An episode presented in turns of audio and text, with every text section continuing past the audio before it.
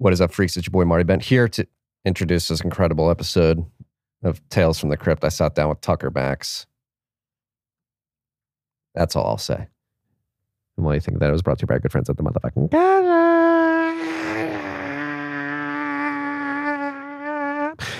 The freaks are liking it already. If you watch the live stream, you like it. Cash App can help you stack sats, send sats, receive sats, and self sets if you so please. Cash App makes it easy to do all this. Sats are the standard within the app. We're not talking bits. We're not talking whole bitcoins. We're talking sats. You bits bitches, get out of here, okay? Cash App Sats is the standard. Download the app if you haven't already. Use the code Stacking Sats S T A C K I N G S A T S. You're going to get ten dollars, and ten dollars going to go to our good friends at Owls Lacrosse. This trip is also brought to you by our good friends at Unchained Capital. Right down the hall. I don't know how many. Am I going to say this like every Unchained ad now? They're literally right down the hall. I see Unchained people all day. Our oldest sponsor. Good friends.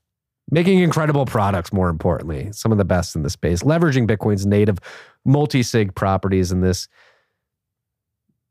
is very evident in their Vault product, which is a two or three multi sig. You hold two keys, Unchained holds one key. You always have control over your sats within that Vault. Uh, however, if you're ever in a pinch, you only have one of your keys and you need somebody to be the second in the two or three multi sig quorum. Unchained is there to be that second key. Collaborative custody.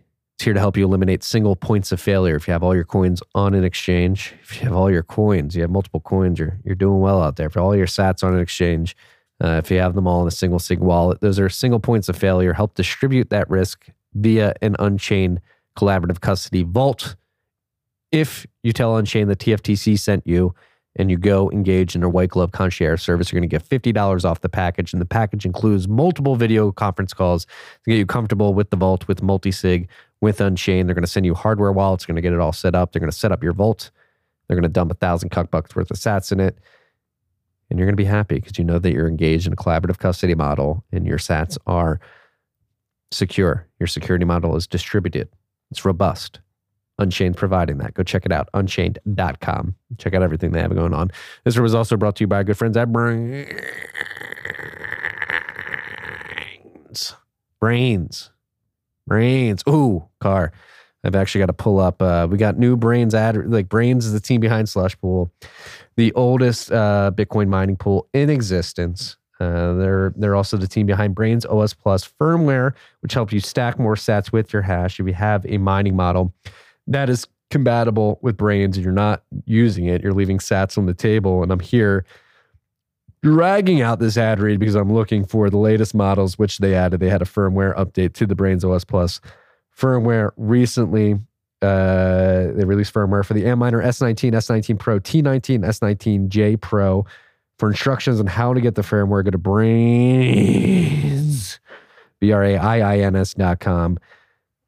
Click the Braiins OS Plus in the top menu, then click Download Now button and select Antminer X19 from the options. Also, be sure to check out the research report on the impact of temperature on X19 efficiency, which you can find at the Braiins blog. The S19J is coming soon, TM, along with general improvements for all X19 models and extending the support for more control board variations. The What's WhatsMiner M20s and M21s are also being upgraded soon, TM, to very soon, TM. Uh, Braiins OS Plus runs from an SD card on X19, so it doesn't leave any traces on the hardware if you remove the SD card and therefore won't break the warranty. Very important for you miners out there. All you people who aren't miners, like, what the hell? Like, get into mining and figure it out. If you want to get unique insights on the Bitcoin mining industry, along with updates on Braiins OS Plus, Stratum V2, and other Braiins projects, check out the Braiins blog at braiins.com slash blog and follow the lesser known at braiins underscore systems Twitter account, where the team is posting deep dive threads on various mining topics. This rip was also brought to you by our good friends at Hodl. Hodl, Hodl, Hodl is here to bring you a non custodial lending platform. It's a so if you have Bitcoin, you need liquidity, and you're comfortable with stablecoin liquidity. What you do is you put your Bitcoin up in a two, two or three multi-sig escrow account on Hodl Hodl. You go to lend.hodlhodl.com to find this marketplace. You put your Bitcoin in this escrow uh, as collateral. You have one key, your counterparty and the, tr- the loan has a key, and Hodl Hodl has the third key. This is beautiful. You don't have control. You can't move the sats in and out of the wallet because that wouldn't make any fucking sense for this loan agreement. However, since you have a key, you have visibility in the wallet, you know your sats aren't moving and being rehypothecated as long as you're paying back your loan plus the interest associated with it. You're going to get your sats back at the end of that loan. Alternatively, if you have a bunch of stable coins laying around and you want to get yield on those, you can enter the other side of that marketplace. Uh, you put your stable coins up to a Bitcoiner who's using Bitcoin as collateral, looking for liquidity. You give them your stable coins and they pay you back plus interest. It's a beautiful thing. Go check all of it out at lend.hodlhodl.com. Last but not least, this rip was also brought to you by good friends at Bitcoin 2022. It's the largest Bitcoin event in the world and it takes place April 6th to the 9th in Miami Beach, Florida. All four days will be jam packed with exclusive content, exciting announcements, and incredible lineup of Bitcoin speakers, artists, and leaders. Day one is Industry Day for enterprising Bitcoiners who are looking to build a business or career within the ecosystem. Days two and three are general conference days featuring speakers like El Salvador President Nayib Bukele, who has promised a big surprise, a big surprise, as well as CEOs like Michael Saylor, Elizabeth Stark, Jack Mallers, Adam Back, and 100 more, including Marty Bent. CEO TFTC.io. The conference caps off on the fourth day with the world's first and largest Bitcoin music festival, Sound Money Fest, headlined by rapper and fellow Bitcoiner Logic. Steve Aoki is going to be there. If you like cake thrown in your face, I don't know why you would, but some of you do, you weirdos. Steve Aoki is going to be there, and he's famous for throwing cake at people. CL, I don't even know who they are. Run the Jewels, San, San Holo, deadmau5, who I do know, oldie but a goodie, and many more. Last year's conference sold out, and this year's is on pace to be three times larger. So make sure you grab your tickets before it's too late. Visit b.t slash conference to learn more. Pay in Bitcoin to save and use promo code TFTC for 10% off. And I will see you in Miami. I'll be on stage. Matt will be there. Uh, and we'll both be uh, doing a live rabbit hole recap as well. Again, b.tc slash conference. Use the code TFTC for 10% off. Enjoy this rip. It was a good one. I got to go. I love all y'all. Take care.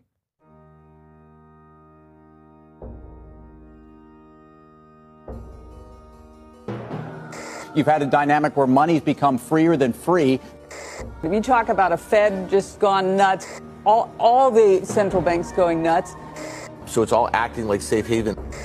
I believe that in a world where central bankers are tripping over themselves to devalue their currency, Bitcoin wins. In the world of fiat currencies, Bitcoin is the victor.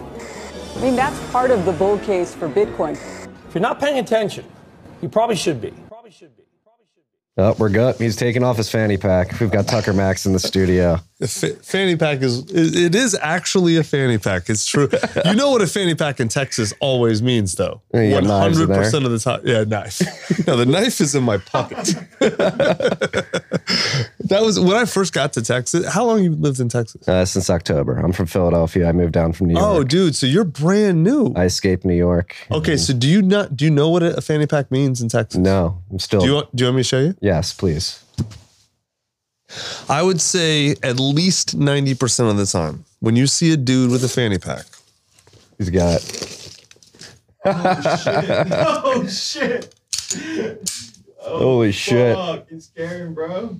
Oh, I'm not just carrying. this thing's heavy. Well, That's a that's a pretty Gucci'd out Sig 320 X carry. yeah. As you should. Are we going to get kicked off YouTube for this? I hope not. Probably. They just kicked no, I'm just kidding. Well, that's the. Um, Boss. That's the. I carry Israeli style though, so it's not actually chambered, you know, which which a lot of gun guys are no, no, I always carry chambered. Eh, the Israelis do it, I can do it. Yeah, you got to be ready. But this is you see a fanny pack in Texas. Someone's ninety percent of the time, dudes dudes pack. Yeah, born and raised in Philadelphia. Uh, come from a very uh, gun adverse family. My Yeah. mother. My mother We're, wa- we're in downtown Austin now. Downtown Austin used to be so safe. I would consider it a semi-permissive environment now. Yeah, I, I mean, I just Oh yeah, for you from Philly, this is like nothing. This is a kindergarten. exactly. well, I, Dude, downtown Philly is like a zombie apocalypse. yes, It's horrible. Yes. No, Well, this is kindergarten for you. I haven't lived in Philly, uh, and since I went to college, I went to DePaul. I was telling you, I went to Mm-hmm. DePaul. Uh, we both had experiences at the Ray where we got severely injured. Yep. You, your appendix burst, and I tore my ACL. Then I moved to New York. Uh, lived in Williamsburg. Yep. For a while, COVID happened. My wife and I had a son in a studio. We're like, we need to get the fuck out of here. Yeah. Uh, so we went and lived down the shore for a couple. Did you of do home birth actually? No, no, we didn't. It happened. He was born in February 2020, so right before they wouldn't let the fathers in, the families in. So we got lucky. Uh, yeah, we lived down the shore in Jersey for a couple of years, and it was like things just kept getting crazier and Why, crazier. why would you What really? Why the shore in Jersey? It's different. We were on an island with like 2,000 people. There was nobody there. Oh yeah, yeah. There are certain places of it that are nice. Yeah. I forget. I always forget. That's true. Yeah. Down by Cape May, southern tip. Right, right. Um, and yeah, so we weren't going back to Philly, and shit hit the fan.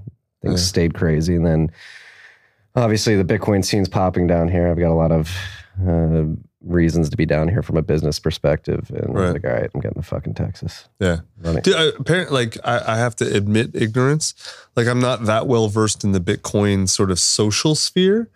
And uh, when you tweeted about me being on the show, I've got two or three friends, obviously, who are deep Bitcoin uh, people. Like that's their identity is they're Bitcoiners, right? Before human or father or husband, they're Bitcoiners. and uh, and literally all three of them freaked out Really? and like texted me. Like if, I'm sure Brad's watching right now. He's like, how did how did how did you contact him? How did you convince him to be on the show? I'm like.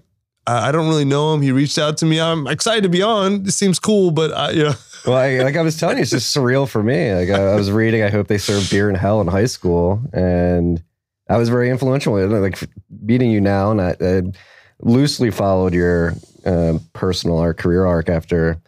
I hope they serve beer in hell, and, uh, and you started the company where you help Right. people write books, and you're which I just left literally last month. really Mhm. in amicable terms, good terms. Oh yeah, of course, Yeah. totally. Oh yeah, yeah, yeah, yeah. Yeah. As good as it gets. Yeah, but it's like how because it's interesting having that perspective from 2009 when I was reading that book to where you are now. It seems like a lot has changed. I mean, everything. Yeah, what? Dude, I, I, four kids, all with the same woman that I'm married to. Right. Um, I live in a ranch an hour outside of Austin, which is amazing with like animals, and uh, and we grow things. And uh, uh, I'm like um, as about as happy as I could be. Uh, like emotionally stable. so yeah, dude, I'm about as opposite as I could be from the I hope they serve beer in hell days. And I don't mean it like disparagingly, like oh, I was a horrible person. I definitely did some horrible shit, no doubt. But um I was a very different person then in a lot of ways. I, I, I can tell. I can tell. It's uh, going through the stories in that book, the Donut Shop uh, Yeah. story. Again, we were reminiscing over you uh, having your appendix burst at the Ray. Oh yeah. Uh, I as a- remember that. as a 17, 18 year old in high school, I thought they were the fucking most incredible stories. Uh, you know what? That's so funny. It's it, well, I wrote all those stories for my friends, right? Mhm. And so like eh, I was I wasn't a hero to my friends. We were all doing the same shit, right? I wasn't even the funniest of my friends. I was just the one who wrote it down. And so like uh, my expectation when I wrote those was that people would think, yeah, they were funny. But that was it, right? Oh, it's just another dude with a funny drunken story. I have funny drunken stories too. And, and people my age basically had that uh, reaction. What I totally did not expect at all, which is, uh, is stupid in hindsight, but I was stupid at the time, so it makes sense I didn't expect it, was that there'd be a generation of people that like looked at it like amazing, fantastical, unbelievable, aspirational shit. Like I didn't know people could do this. like, and of course, high schoolers would think that because I I would have thought that in high school, right? But mm-hmm. I was you know 27 when I was writing that, and so like it didn't occur to me because I was done. It was 10 years ago, and I'd forgotten it. And then a whole generation of dudes were like, "Oh my god, you're a god," and I'm like. I got drunk and I fucked a fat girl. I'm not a god.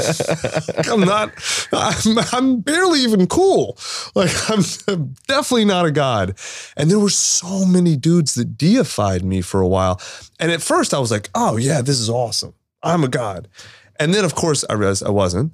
Uh, but th- it actually got annoying because it, clearly this didn't happen with you, but a lot of dudes would deify me, but do it in a way so that they, in, in a way almost to negate themselves, right? Like mm-hmm. he's, I'm going to put him on a pedestal so I don't have to do the things that I want to do. Because if someone is, if someone doing cool stuff is so amazing that I can't be them, then I don't have to worry about not being them. You know what I'm saying? Yes. It's almost like it, they're very similar to haters, except it's like the the the photo negative of a hater, right? A hater puts you down because they're jealous that you have the courage to do the thing they want to do but don't.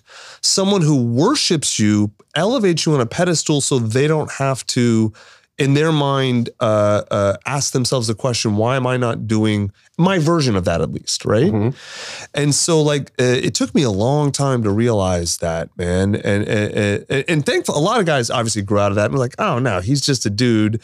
He just did. I can do the same shit, and, and and that's awesome. But the ones who never outgrew that, like, it was sad in a lot of ways. Yeah, uh, it is sad, but I think what really made that book particularly good is that you can fucking write, and that's I think as somebody I write a daily newsletter, Yeah. and that's uh, You realize how hard writing is when you start doing it.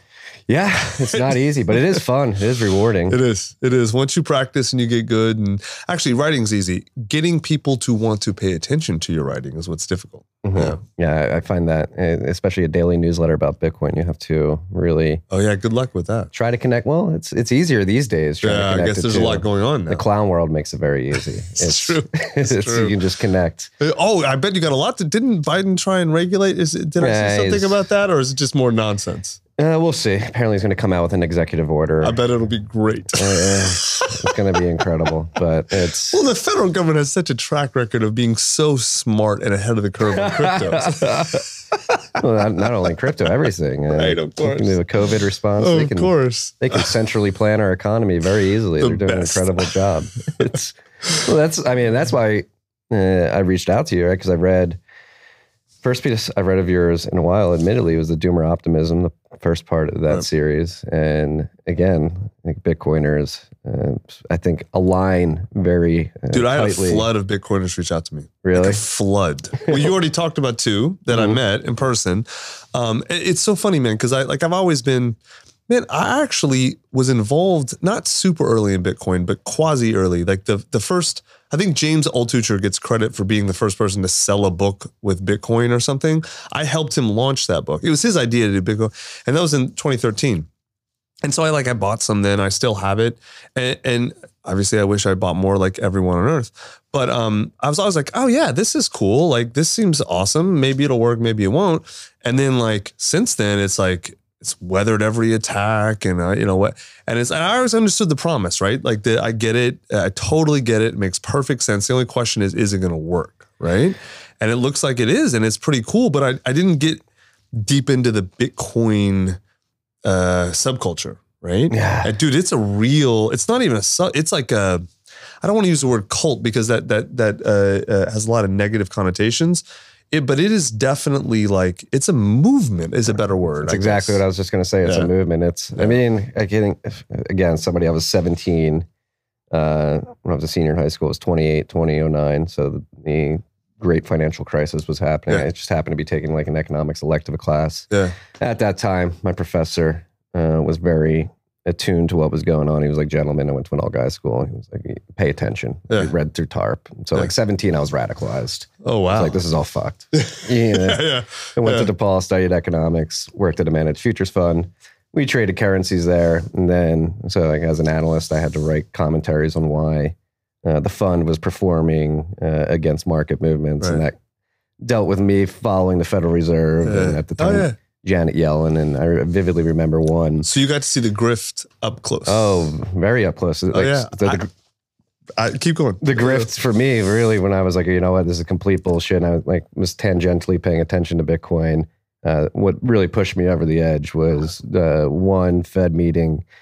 The market started trading uh, positively because Janet Yellen was wearing a purple jacket, and that that that imbued power and, and strength. And that was It is the color of royalty. yes, exactly. It's a regal color. And, You know why, right? Do you know the uh, story? I, I, I don't recall off the top of my head, but Do I do know it is is associated with regalness. It is. Do you want me to tell you why? Yes, please. It's like just a super interesting historical anecdote. All right, so um, uh, most colors are easy to essentially produce out of natural materials. Like there's a lot of ways to produce red, etc. Purple is very, very difficult, and the for many, many centuries, eons, the only known way to produce the color purple was essentially to smash up uh, a bunch of a certain I forget the name, a certain mollusks that basically only grew in the Lebanese uh, Phoenician area, right? Modern day Israel, Lebanon, right? And so uh, it was called Tyrolean purple because the, the city of Tyre was the main city that traded in it, and uh, and so it it was insanely expensive. The Phoenician trade, uh, uh, you know, the Phoenicians were right. Like they were like so. So mm, mm, a lot of people say their f- trade empire was built on purple, basically, right? And so the only people who could afford it were royalty, and it, it like it was an honest signal of wealth because you you can't fake purple when you have to crush up, you know, whatever it was, ten tons of mollusks to make enough purple for like a scarf or something crazy like that. And so that's how purple got associated with royalty. Yeah, makes sense. It is a scarce, hard to make uh, product. Uh, sets you apart from, from the plebs, if you will. Exactly. That is exactly true. Uh, I'm surprised like lavender didn't play into it at all. Yeah. You mean like the flower? Yeah. Yeah, uh, uh, from my understanding, and I am not a like a biochemist or a color person, you can't really synthesize or you can't pull um, enough lavender to get an actual color that holds off Okay. of it. But again, like I know just enough to tell a cool story about this, and that's it. The regality of purple. Right? Like if you ask me to actually make purple, I'm like, oh, what do you want from me? Well, it's Go to the paint store. and move forward to our modern day and markets are trading off of that color uh, because we have we had a fair Fed chairwoman wearing it. It's like, oh, strength. Dollar's going to get stronger. That's that's and for me at that point, I was like 22, 21, 22 working in the West Loop. I was like, this is all fucked. Yeah. Uh, Yes. yeah, let me let me let me dive into Bitcoin. And then for me personally, my personal journey where I am now, I truly believe and why I think you're recognizing it's a movement. And I would argue that many other or state and speak on behalf of many other Bitcoiners, not all Bitcoiners, but a lot of Bitcoiners believe that the core issue of our society right now is that we fucked up the money. We need to fix the money. All the the negative Right. Externalities. It's like the joke Bitcoin fixes this, Yes, right? Yeah, yes. of course. Yeah. That, uh, you need to fix the money. The, the world cannot accurately price markets anymore because we have uh, a bad measuring stick in, in the dollar and other currencies because they're essentially rubber Mhm. because they can be manipulated at will, Of course. ex nihilo. Yes, obviously. Yeah. I mean, I, obviously, anyone who willing to look, yeah, of course. Yeah, it's uh, and, and so that's why I think some people call it a cult, some people call it a movement, and it's because many Bitcoiners believe very deeply that if we can fix the money, we can then begin to fix the world. That's what the Bitcoin. You can't fix a bullet wound with Bitcoin, but maybe. I, I don't know. It's a pretty funny meme. People shut up. Bitcoin fixes this. but maybe uh, if you get a sound money in the world and people are able to accumulate capital and save in the long term, they're less likely to get uh, involved in physical conflict that would, that would result in a bullet in the It- first it is. place. It is a very plausible argument. Yes. So what what is your perspective on Bitcoin? now? I, the two gentlemen that you met with to talk Right. about Citadel theory told me that you're a bit skeptical of Bitcoin being able to survive a state attack. Is that correct? No, no, no, no. Okay. So uh, overall, I love every anything that helps humans exercise their sovereignty. I'm on board with. I, I've, I think Bitcoin's fantastic. I totally get the argument. Everything, I, I- all of the logical arguments about Bitcoin, um, I think honestly are right. I think at a minimum they stand up to scrutiny. Uh, uh, and I honestly like if I'm making a steelman attack on Bitcoin. I think that that uh, there's no doubt it's a better currency and a better approach to money. I, I don't think there's any doubt. Right. What I brought up with them was the argument that I've, uh, and again, I'm not an expert in the business. It's probably a great place for me to bring this up because uh, uh, uh, uh, uh, I've never heard a Bitcoiner give a real effective answer to this. Right. Okay. Okay, so um, let's say let I- let me just paint a, a basic scenario, right? Like without getting crazy in the details. Let's say the G20 gets together, right? All world leaders, people, you know, Trudeau, Biden, all horrific sociopaths, basically, all um, you know, power hungry. Uh, uh, even if you don't call them evil, very power hungry, right? All running uh, uh, the most powerful governments in the world, all have root access into the strongest militaries in the world, right? Let's say they all get to, let's say they actually figure this out if they haven't already. They figure out, oh man, these Bitcoin dorks are actually not dorks, they're right. you know, we're fucked, right? If we let them win, then we lose power. Because that is, that is, if you follow the argument all the way through, um, the one of the primary arguments for government and one of the primary ways they exercise power is through money. Of course, that's the converse of the argument you just made. So, why are sociopaths going to give up power? They don't. That's they're not going to. That's never how it's worked in history. People take power back from sociopaths. So let's say the G2 they get together and they figure this out, or their handlers do, whatever. And they're like, okay, we're gonna come out and we're gonna not only are we gonna ban Bitcoin, we're gonna roll out a central bank digital currency. Uh, Please don't pepper me with details about that because they're politicians. It's probably a stupid idea, but they have a, a quote replacement, right? Now, I, I of course you can't ban Bitcoin. I understand you can't ban math. I understand that it's a network. I get that it will survive uh, in some form or another, right? I get, I totally get it. True. But what they also do, they're not stupid um, uh, in, all ways. So all, all of their militaries and their police forces um, have a coordinated attack, and they seize, you know, the the the offices of let's say the top whatever five ten exchanges. Doesn't have to be that many honestly. The ones that are all you know uh, registered and uh, you know like doing business uh, above board legally they just go attack them all right? And take them like ar- arrest them shut them all down. At a minimum the price of bitcoin probably probably 80% maybe 98% right? Possibly. um, uh, and so at that point, of course, it doesn't like uh, eradicate it from the earth, obviously. And in fact, uh, uh, you can make a good argument that might be good for the the long term resilience of the Bitcoin network and blah blah. Cool, I get that.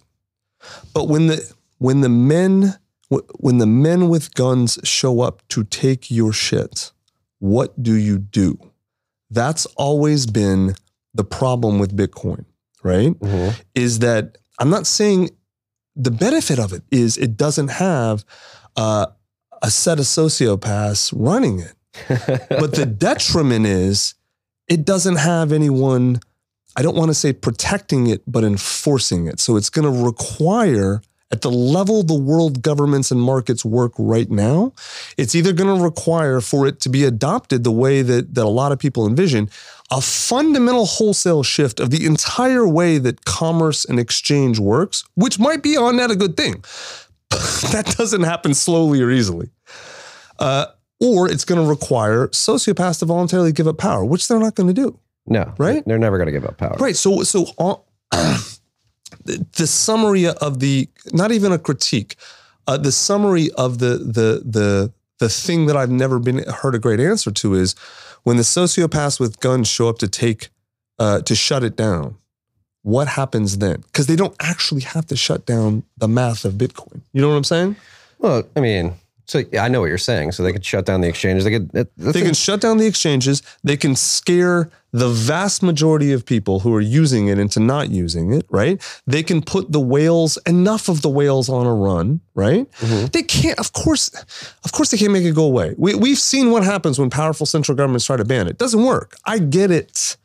But what happens when a coordinate, a set, the even the five most powerful countries in the world, or five of the top 20, decide we're going to do this? I guess we'll see. That's going to happen. So Right? No, I, that's the thing I've always I've always told, but man, no, but every, I'm, I'm, most Bitcoiners at this point, well, first of all, the the ones that don't get hyper defensive and angry will say, "Oh, well, they give me reasons why that's not going to happen," and I'm like, "You might be right.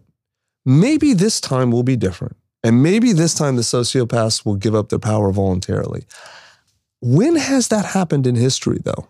never. We got to fight for it. Hey, Right. Yeah. And I'm not even saying that uh, there needs to be a Bitcoin army because that's silly. That doesn't even make sense in terms of like a, a actual physical army, right? Um, but uh, the only way this works is if enough people, the count, the Steelman counter, and it's not even a counter. The Steelman argument against it, or, or the Steelman counter is uh, Bitcoin becomes so pervasive and so entrenched, and so many powerful people are bought in that it essentially. Um, it's like a meme that co-ops enough uh, minds to to move for it, right? yes. I I even get that counter argument, right? Mhm. Okay, okay. I the only issue with that right now is that there is still a meat on meat issue that that I don't know where the other meat's coming from. Oh, it's right here.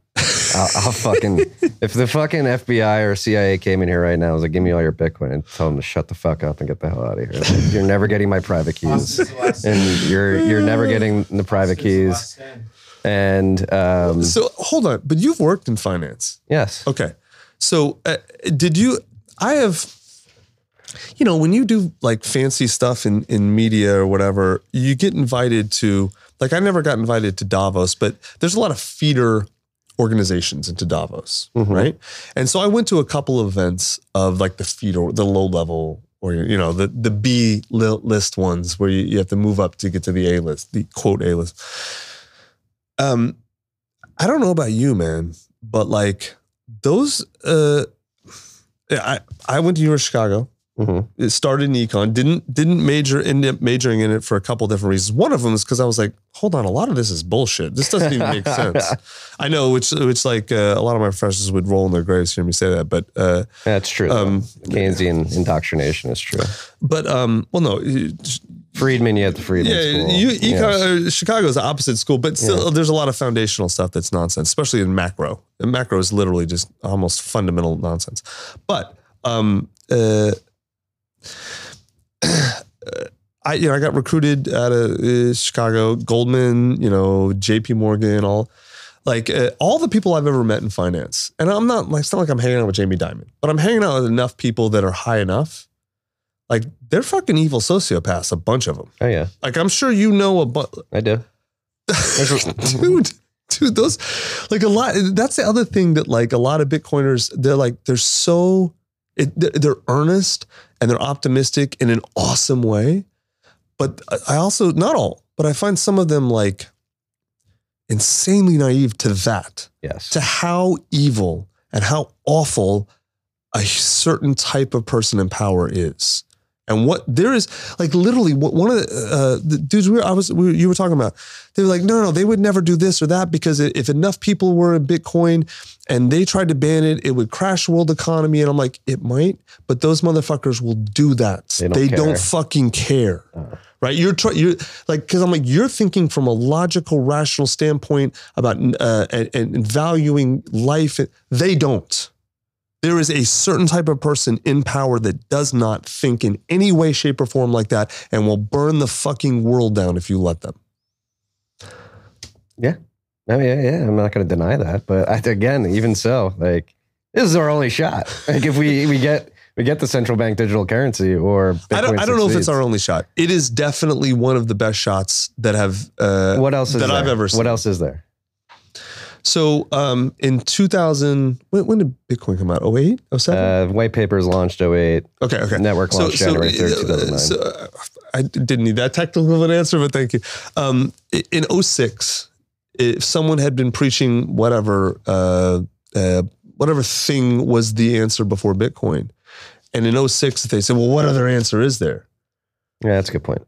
right? So I'm not saying Bitcoin's not the answer at all. It might be, and uh, and I totally am on board with the argument that it's one of the best answers we've seen in recorded history. Yeah, fuck yeah, I'm on board totally. Um, is it the only one? It's the only one maybe that we see right now. I think it's the only scalable one. Obviously, you could try to That we see to- right now, totally yes. Yeah, you But hold on, have you heard about Solana? don't even get it. no, I'm not even shitting on Solana. I just like making uh, uh, uh, uh, shitcoin uh, jokes with Bitcoiners because I- they always get so funny. Like, I look can at you it. red. Look at. I should have said. I should have said. Have you heard of Doggy Coin? That would Oh, have been even man. better. Uh, yeah, I mean, this is this is all gonna. They're going to attack Bitcoin. They already are. Mm. Uh, the sociopaths are coming. Well, it's already happened, and Bitcoin survived and, and thrived, and it's awesome. You had China, one of the biggest. Uh, pow- like China's fucking stupid. Like if they really recognize the power of Bitcoin, Oh yeah, no, they should have adopted it. no, what they should. I mean, Wait, but their sociopaths would never do that. in a million no, but that and they kicked out all the. They had 60 All the miners They yeah, yeah. sixty percent of the network. they could. They, right, they could have they controlled could have the, they mon- could the have confiscated that equipment at the border, Yeah. used it themselves, and attacked the network. Yeah, right. Exactly. That's true. And they did. I did. didn't even think about that. Yes, they could. They literally had the opportunity to completely destroy Bitcoin. To actually destroy it. yes, Oh, that's funny. You're right. They did. and they didn't do it. Yeah, because weren't 60% of miners in China for a while? Yes, for- Right? Because they had all that cheap electricity and the dams and all that or yes, something, right? Yes. That's crazy. And so all that hash rate came off the network last summer. Uh, difficulty fell, blocks came in slower, but Satoshi's design worked and, and the network recalibrated. All that hash rate moved, dispersed throughout the, the Yeah, planet, right, of course. and got plugged in. No, I, I the, the still working. system worked the way it was designed. So that- Totally. so that's one example. Uh, and then two, so that's you mentioned the dams and all that. So that's where I think it, the silver bullet is. There's a convergence going on right now. The Bitcoin mining industry and the energy sector Mhm. that is undeniably beneficial to humanity. Like once you look at the ways in which Bitcoin miners create energy efficiencies throughout the whole uh, supply chain of energy, from upstream oil and gas all the way down to the the utilities that are providing electricity to grids. I, dude, I'm with you. Like, Mhm. y- y- that's all right. But my, again, what happens when the sociopaths with guns show up to blow up the dams? And- no, and I mean, like, it sounds crazy, Well, right? So Except, do you know, like, like, do you know anything about the history of just the United States military and intelligence services and the horrible shit they've done around the world? And I'm, I, I mean, listen. On one hand, I'm a flag waving American. On the other hand, I'm like, let's just be honest about some of the horrible fucking shit this government has I done. completely- right? so- Like, you can have both opinions. Like, it's a paradox, but you can kind of like you have to, you have hold to- both, right? you have to hold both in your mind. You have to be aware of both. But like so, like back to the China example, that- that's essentially what happened. They essentially bombed the dams Right, right. without bombing them. Yeah. Like that's what would have happened if they bombed the dams. The network would have reacted the same way. Well, Maybe price falls a little bit further and all that. And so, if the CIA shows up to all exchanges and they arrest Brian Armstrong, they arrest Jack, they arrest Jack Dorsey, Right. Mhm. the Winklevi Yeah, twins, yeah. Uh, Jesse I know it Powell. doesn't kill the network. Of course not. I get it totally, but like, I the, the again the only steelman argument, honestly, it sounds horrible. The steelest steelman argument is probably, uh, in a sense, we need to get enough powerful sociopaths that have root access. To, the, to some strong militaries to be Bitcoiners, which, which in a sense is antithetical to Bitcoin, right? Uh, like those type of people don't become Bitcoiners for a reason because they want power over people, and the whole point of Bitcoin is is not that, Agreed. right? Let's zoom out from Bitcoin though and just dissect the the our, our modern times right now. Like those sociopaths, people are losing faith in them by the day. right? Totally. Like what's going 100%. on? Look at what's going on in Canada. Look what's going on here. Yeah. I'm in Texas. People flee to Florida, Texas. People are fleeing with their feet to go live in free areas. It seems like we're at a a massive inflection point in human history Totally. where we are is. deciding what is We're our at future. the convergence of many cycles. yes. Totally. Yes, you can uh, talk 500 year cycles. You can talk 80 year cycles. You can Yep. talk 10 year cycles. Debt cycles, empire Yeah. cycles, totally. Yes. A hundred percent agree. Uh, it's why uh, I called the piece Doomer Optimism, or the Mhm. movement's called Doomer Optimism, because it's like it could go either way, dude. Like no, se- the sociopaths, all that all they're doing is doubling down, and they're going to mm-hmm. keep doubling down because that is who and what they are. Right. My favorite, dude. Just look. Right, this is so amazing. Look right now. This is such a good example of this. It's so mind blowing. Canada right now. There's a huge mm-hmm. convoy of like whatever it is, 50,000 truckers converging on the capital. Farmers Right? just joined them. right. Okay. Do you know how the like you can go on the CBC, the Canadian broadcast channel. Do you know how they're covering this? Uh, This is Canada. We're not talking about a banana republic, right? We're not talking about like whatever. Uh, uh, I like I. It's funny to call something else a banana republic now. Listen to uh, go look on the Canadian broadcast channel. They're covering the convoy as truckers protesting against unsafe roads. I swear to. God, it's on the website. Go look it up. It's insane. Try to pull it up if you can find a car. I, it- this sounds like an insane conspiracy theory. Go look it up right now. yeah, well, Canadian broadcast channels saying truckers are protesting unsafe roads. I think Trudeau just got uh he just Got got, into right? contact with somebody with COVID. He has to go into hiding for 10 days. Oh, But- man. So that's that's the CB or CBC. Yeah. Canadian broadcast channel, I think So, but again, like what do we have here? What we're learning right now is like, It's the same thing. ind- but independent media is like pe- people. Those are the only ones that are actually getting any truth out. well, Yes. and more and more people are flocking to that. So Yes, again, totally. information age, the ability. People are waking up en masse. It's awesome. Yes. It's amazing and awesome. Uh, uh, uh, Bitcoin is a huge part of that. It's great. Yes, totally. And so I, I think what we need to do is embolden people out there who are typically used to bending the knee to the sociopaths. Uh, like, hey, look, we have this information. We can prove that it's all bullshit. Like, here's a, a solution to get away from this bullshit and protect ourselves from this kleptocratic elite and get away from them. Uh, can we change minds, convince minds, then give people the confidence? Like, all right, maybe we should not be listening to the CBC, to CNN, to all these yeah, sociopaths. I- you know, I mean, I get that, right? I get that argument. Um, Are we doomed for no, for chaos? no. Oh, we're definitely chaos is. It's already here. It's upon us. Yes. Right. And it's I think I think it's the only question is how much more chaos, how big, you know, that's a, that's it. Um uh you know, I, I- don't know, man. Uh, you get this question a lot, right? Um, I'm not entirely sure. Well, first off, like sociopaths don't let you go, right? Like, I, you ever been in in a toxic relationship or an abusive relationship? The abuser doesn't want they they don't just let you go. And, I, and I'm not even talking about like a serious extreme one. I'm talking about just like like a friendship where someone's a user and it's like, you know, keep calling, hey, let's do this. Like that's a form of not right. Mhm. Uh, and it gets worse and worse and worse as as the more enmeshed you get. Um, man, I'm not going to tell you I have the answers because I don't. Uh, but uh, I am not really sure that. Um, I- so I'll, I'll tell you who I look to for guidance. One of the groups of people I look to for. Did you find it? I think this might be the one. Like, it was up this morning. Protest No, no, no, no, convoys no. expected to cause disruption throughout Ottawa. No, no, no. The, it, it, it was on. Um, We'll just we'll It's just on CBC. You you can find it, I promise. Um, the fact that it's not even the headline on CBC tells you something, though. Like this is the only thing going on in Canada, and they're not even covering it.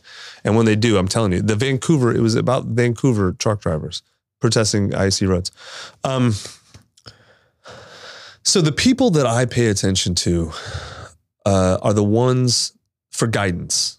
Some of them are the ones who who just spent uh, a couple, many decades living under some of the worst sociopaths the world's ever seen. Communist countries, right? mhm. So who dealt with that well? So like you know Václav Havel, those sorts of people, Mhm. right? And so uh, he wrote a great book, not his most famous, called I think it's called Power to the People, and it's basically about how to exist. Uh, uh, uh, not necessarily with, how to exist with them and how to deal with those sorts of people. And one of the main things he talks about is building parallel structures, right? So, so much of what people talk about is Bitcoin's an ex- awesome example of a parallel structure, right? So much of what people talk about is fighting the bad guys, however they define the bad guys, right? Um, I, I think anything you fight, um, you make stronger, right? And I mean that in a meta sense and, almost in in every literal sense. Uh, Fighting, actively fighting something is not the same as defending yourself, right? Like defending yourself, holding boundaries is great. That's a different thing. Um, the more I think people focus, if we focus on how awful and evil the mainstream media is, let's say uh, at how how much they lie, that's right. You know, all that's going to do, but that now they've set the frame, right? And the frame is are are we telling the truth or not? They've won. Whatever frame you're living in, whoever sets that frame has won. And so that's one of the, the I mean, I've been in media 20 years, man. It was one of the first things I learned was, wait a minute, this doesn't seem, not only, I thought everyone kind of told the truth. Not only do they not tell the truth, they're actively lying. Holy shit, this is all bullshit, right? Like what you figured out in finance, I figured out in media. Uh, and so the thing I've learned though, man, is that the only way out, if you fighting it is not a way out, fighting it just keep, it's almost like, you know, the tar, uh, the, the, the, the the tar baby, right? You touch it and it pulls you in more, right? So what I've found instead, the better situation, is identify it, recognize it, sure, build your own thing. Yep. build your own thing. A hundred percent. You know, and, and and now attracting others to your thing, right? Helping them uh, uh, build their own thing is you can either you build your own thing to suck other people in, and now you're just another one of them, or helping people build their own sovereignty. And Bitcoin is a hundred. It is the thing for that, right? For money, but there's uh, a lot more to it than just than money. Not to put money is an important part. I mean, exchange of energy. I get the whole, you know, the whole thing, and it's awesome. But then, like, I I think further. Like, what about emotionally? What about where where does my food come from? Where does my water come from? Where does my energy come from? Physical, actual energy, electricity. Where um, you know, where do I live? Right? Um, uh, what am I built? It's why I bought a ranch, right? It's not like I'm not trying to escape. I'm trying to build my own thing for me and my family, and then a community around, right? And then, of course, uh, to me, focusing on who you are and what you want and what your work is, and doing that is actually the way you win. Now, I know part of that can sound pie in the sky. I don't mean, oh yeah, we can just ignore the sociopaths and leave us alone. No, that's not going to work either. no, no, no, no, no, no, no. That's unfortunately not going to work, Mhm. right? Um, so yeah, we got to recognize if someone else uh, or some group of people is coming to take our shit. Like yeah, and we're going to have to set boundaries and we're going to have to protect ourselves uh, in the best way possible.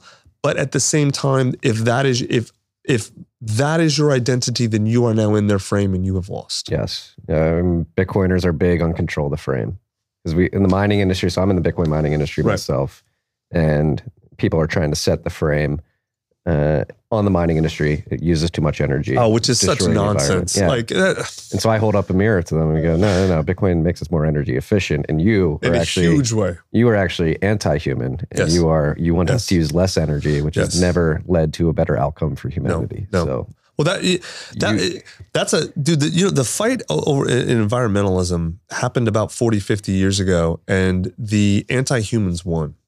They're not. They're, I- In- they in did win. mainstream environmentalism, They did win. Yes. They did, the, the the ones who were about stewardship and cons- conservation and, and and and harmony lost. The sociopaths went to the control side, to the anti-human side, and they won. The monkey wrenchers and all those people is horrible, man. Because like, think about this. Like, I, I own a ranch. I'm a hunter. I raise animals. I am every single, and I actually grew up on my grandmother had a beef cattle ranch. Like I've been doing this my whole life, um, in some form or another, uh, uh, since I was very young.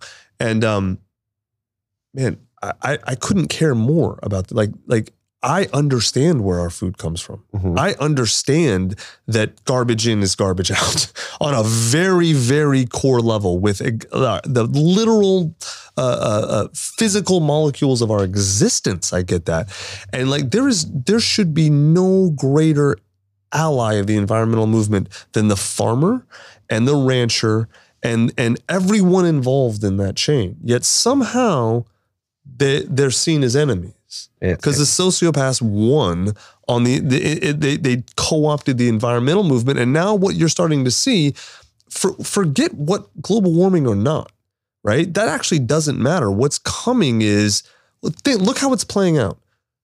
Humans shouldn't be doing shit. You shouldn't be having kids. You should the, the the core argument a lot of them make it is you shouldn't be alive. Yeah. There's too many it's people on this planet. It's a fucking death cult. Yes.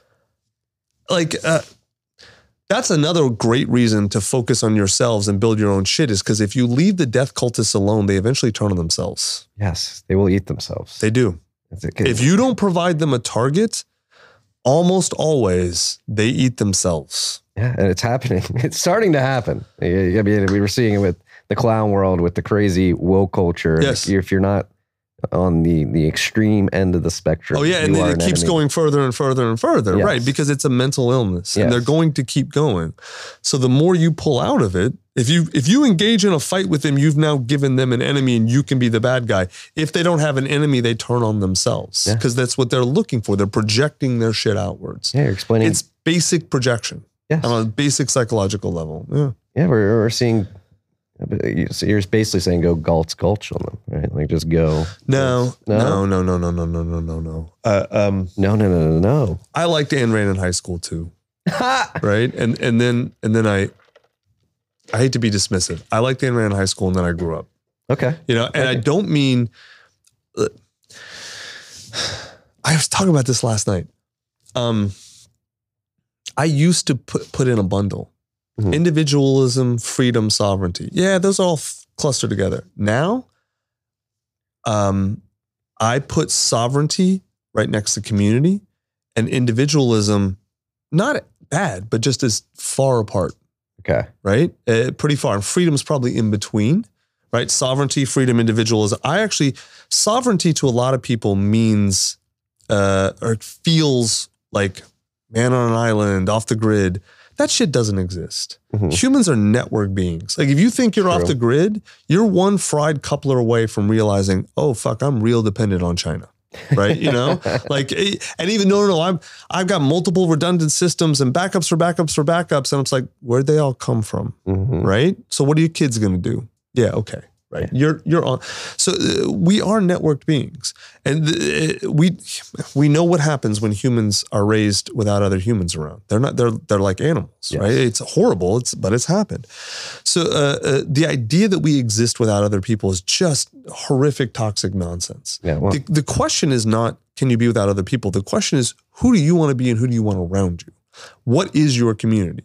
Right? Who eh, consciously choosing your community, choosing who you want to be, and then your community attracting those people or joining that existing community or some combination. That's what how I see sovereignty is the ability for me to make myself the way I want to, and then be with the people who have aligned views that we uh, who all choose to be together, right? I don't see sovereignty and community. I, I think it's almost impossible to pull them apart, right? Yeah. Um, whereas, like a lot of people see individual, it- it's a real, it's a very nefarious way to co-opt freedom, right? So, oh, it's individual into this, individual that. And it's like, man, but we all do exist in a system, man. You know, Mhm. like I can think I exist independently, but it's not true. Just not. Now, does that? Of course, we can go down the whole philosophy rabbit hole with that, right? And where does the line? I get it, yes. yes, right? yes. I'm not trying to go down that whole rabbit hole, but to me, right now, what I I, I realize is, oh, I'm could not be more in on sovereignty, and the, the right there with it is community. Like who who am I Mm-hmm. going to be around? Who am I going to be?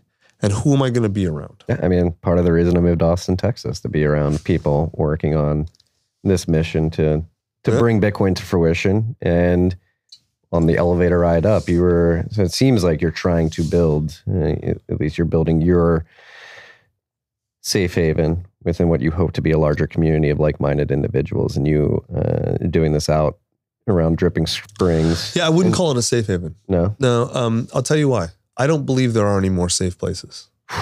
No, truly, has there ever been? probably not. Well, I'll tell you, it, there was a period. Uh, we just came out of it in America. Mhm. I think for the for the last, let's call it 1946 to 2016. Let's just say roughly, Mhm. right? And don't don't pick at my dates. In that period, if you were America, if you were an American in America, you were probably as safe as any human has ever been anywhere. Maybe a Roman, you can talk about a Roman in Rome during certain periods of the Republic, you know, or maybe even the Empire. Uh, there's a couple, of, yeah, we can go to like if you were a Mongol during uh, the late stages of Genghis or the, the stages of Ubada, uh, uh, Ogedei, and I forget his son after that ruled. Um, uh, like uh, you were extremely safe. Um, there have been there have been brief shining pockets of true safety in places, hmm but they were all enforced by people. Yeah. I don't believe there are any more safe places. I believe there are only safe people. And so what I am trying to do is become a safe person hmm and attract other safe people. We are in a place, and that place is definitely going to be safer than most places. I'm not foolish enough to be like, oh, my place is totally safe. No, nothing's totally safe. That just doesn't exist. It's that's a dark view of the world. No, I think it's just realistic, man. Yeah? No, it's it's not. It, I I don't know how. It's sort of like there's. I don't think there's any way for light to exist without dark. I agree with that. Okay. I don't think there's any way for safety to exist without risk. Mhm. You know, Eh, eh, like I, risk in and of itself does not. I don't feel it is good or bad, evil or what. It just it kind of is what it is, right? Mhm.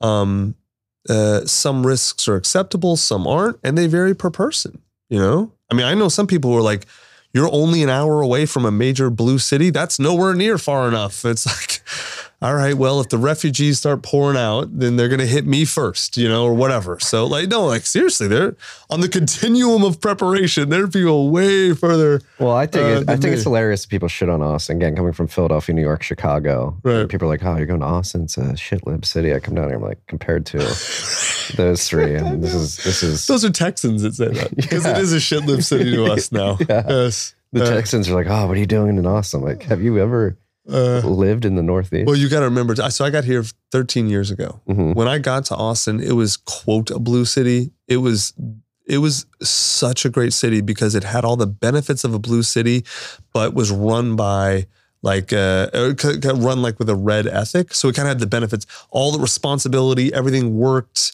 It was great, but then you had you know culture and freedom and individuation. It was a perfect mix, um, and and it is tipped over in the last uh, really about six months before COVID, and COVID only accelerated it. Um, uh, this specific administration that came in are the worst kind of woke blue types. Like, do, I'm old enough to remember when the bad guys, and I'm talking about from a, a sovereign, uh, uh, a human-loving perspective. The bad guys were on the right. Yeah. Dude, when I first started writing my books that you loved, almost all of my critics were the the the the sort of stereotypical fundamentalist Christian shame-based how dare you talk about sex publicly types. Mhm. Those motherfuckers don't even exist anymore. right? like that energy has all shifted. It's they're all now on the left and it's all the woke. But it's the same energy. It is the same fucking energy. It is deeply internalized shame that is projected outwards. Whether it's coming through Christianity or coming through critical race theory, it, it operates the same. yeah. Like it's, It's- fucking.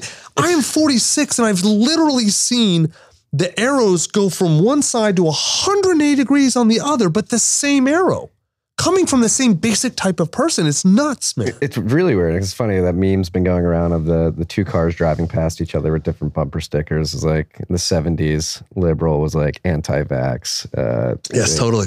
down Yeah. with the corporations, a big farm, and Right. this one's like take your vax, like trust trust the science. It's like what what the hell happened? What the hell happened to the hippies? They completely turned into what they hated. I know, I know. And now, and now the fucking ranchers are like, I ain't taking that uh, death metal injection and and like, Yeah. and keep keep your hands off of me. And uh, oh, dude, now it's like totally switched. It's weird. Why why is this happening? Because some types of people believe in sovereignty in humans, and some people have succumbed to shame. Right?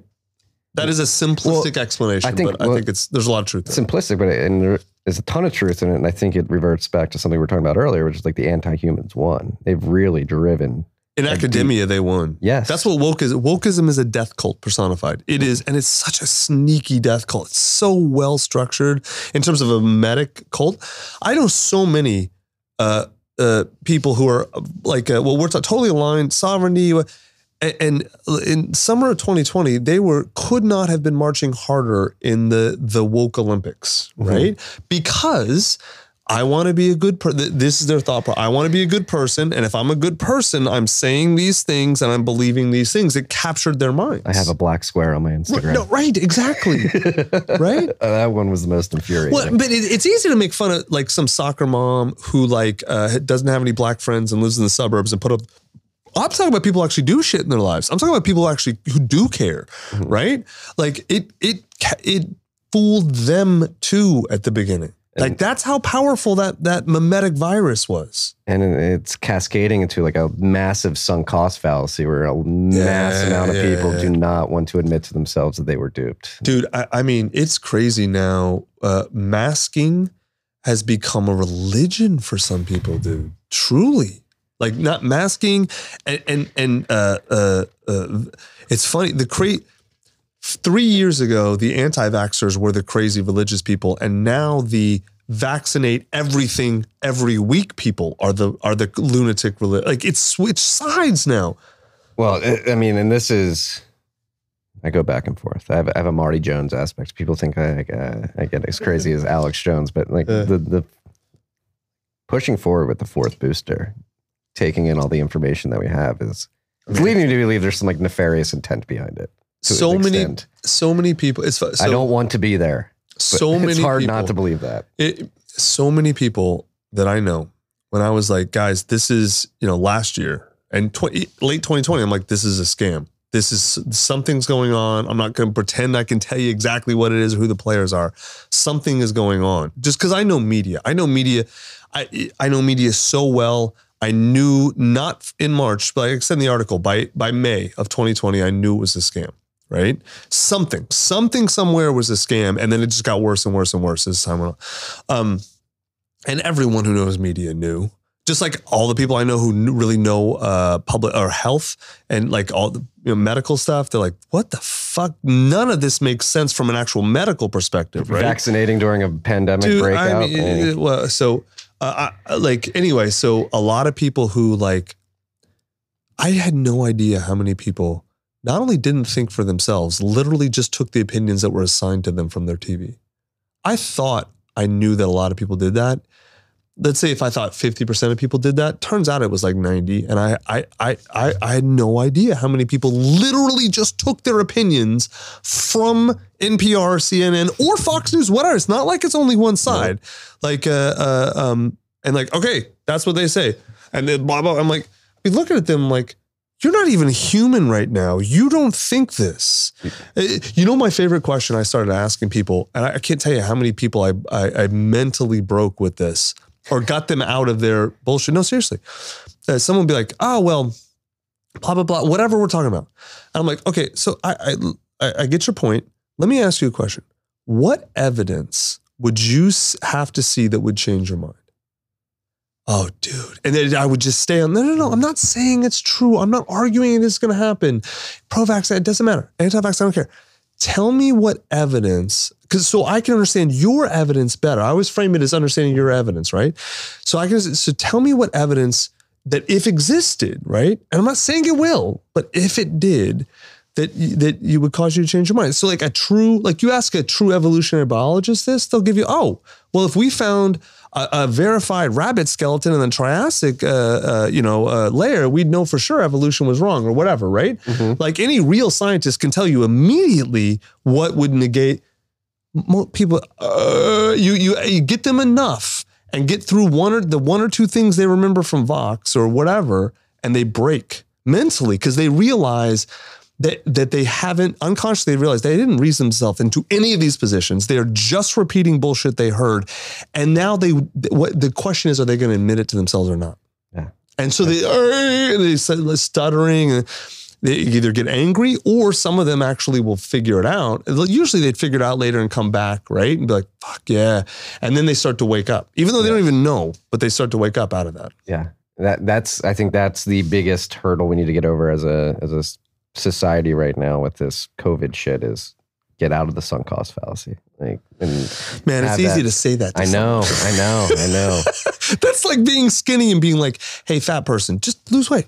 Don't eat more. Like uh, there's a whole, uh, uh, uh, you know, I'll, I'll tell you, if, if you really want to help people get out of the sunk cost, if you, again, if you approach them fighting, Mhm. You're you're going to embed them more in what they believe. Yes, Right. That's why, like, uh, uh, and it's not like I'm some genius who came up with this. Like, it's not that hard if you understand persuasion and memetics and the way brains work. If you actually ask, I ask people this question from a place of sincerity and care. And I always, whatever they say, I'm like, yeah, no, I, I get your point. I get it. There's a logic to it. It makes sense. I see why you believe it. I'm not saying anything's going to contradict it, but just explain to me so I understand the evidence, the landscape of the evidence really well. What what evidence would cause you to change your belief if it existed? Just if. Play with me, right? Because they have to get themselves out of that position. You cannot do it for them. Mhm. It just won't. That is one of the major miss. Like anyone who's in the, in the, in the broadest the therapy movement, any any good therapist will tell you you cannot do your patient's work for you. Same thing. All you can do is help them see. It's up to them if they want to look, man. Yeah, and and this is for, this is for a lot of things, right? And right now we're talking COVID specifically.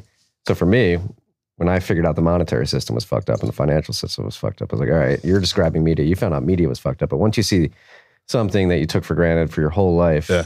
uh, is fucked up. Wait, you mean the dollar's not backed by anything? wait, it's backed by debt? Oh, wait, what? Hold on. That's my favorite. is People like, no, the American dollar's not backed by anything. I'm like, no, you're wrong. That's where you're wrong. It's backed by debt. backed by future production. It's it's backed by the U.S. government's ability to bring a gun to your house and take your shit if you don't pay taxes. Debt. yes. And they're like, what? No, no, that they don't like. Everyone in finance knows it. I swear, seven out of 10 p- people you ask on the street, like man on the street questions, will tell you that's backed by gold still. Yeah, that was true in 1968. 1971. What the Yeah, fuck happened in yeah. 1971? Richard So- Nixon. But it comes down to all like everything is fucked up. The money's fucked up. The the response to the pandemic's fucked up.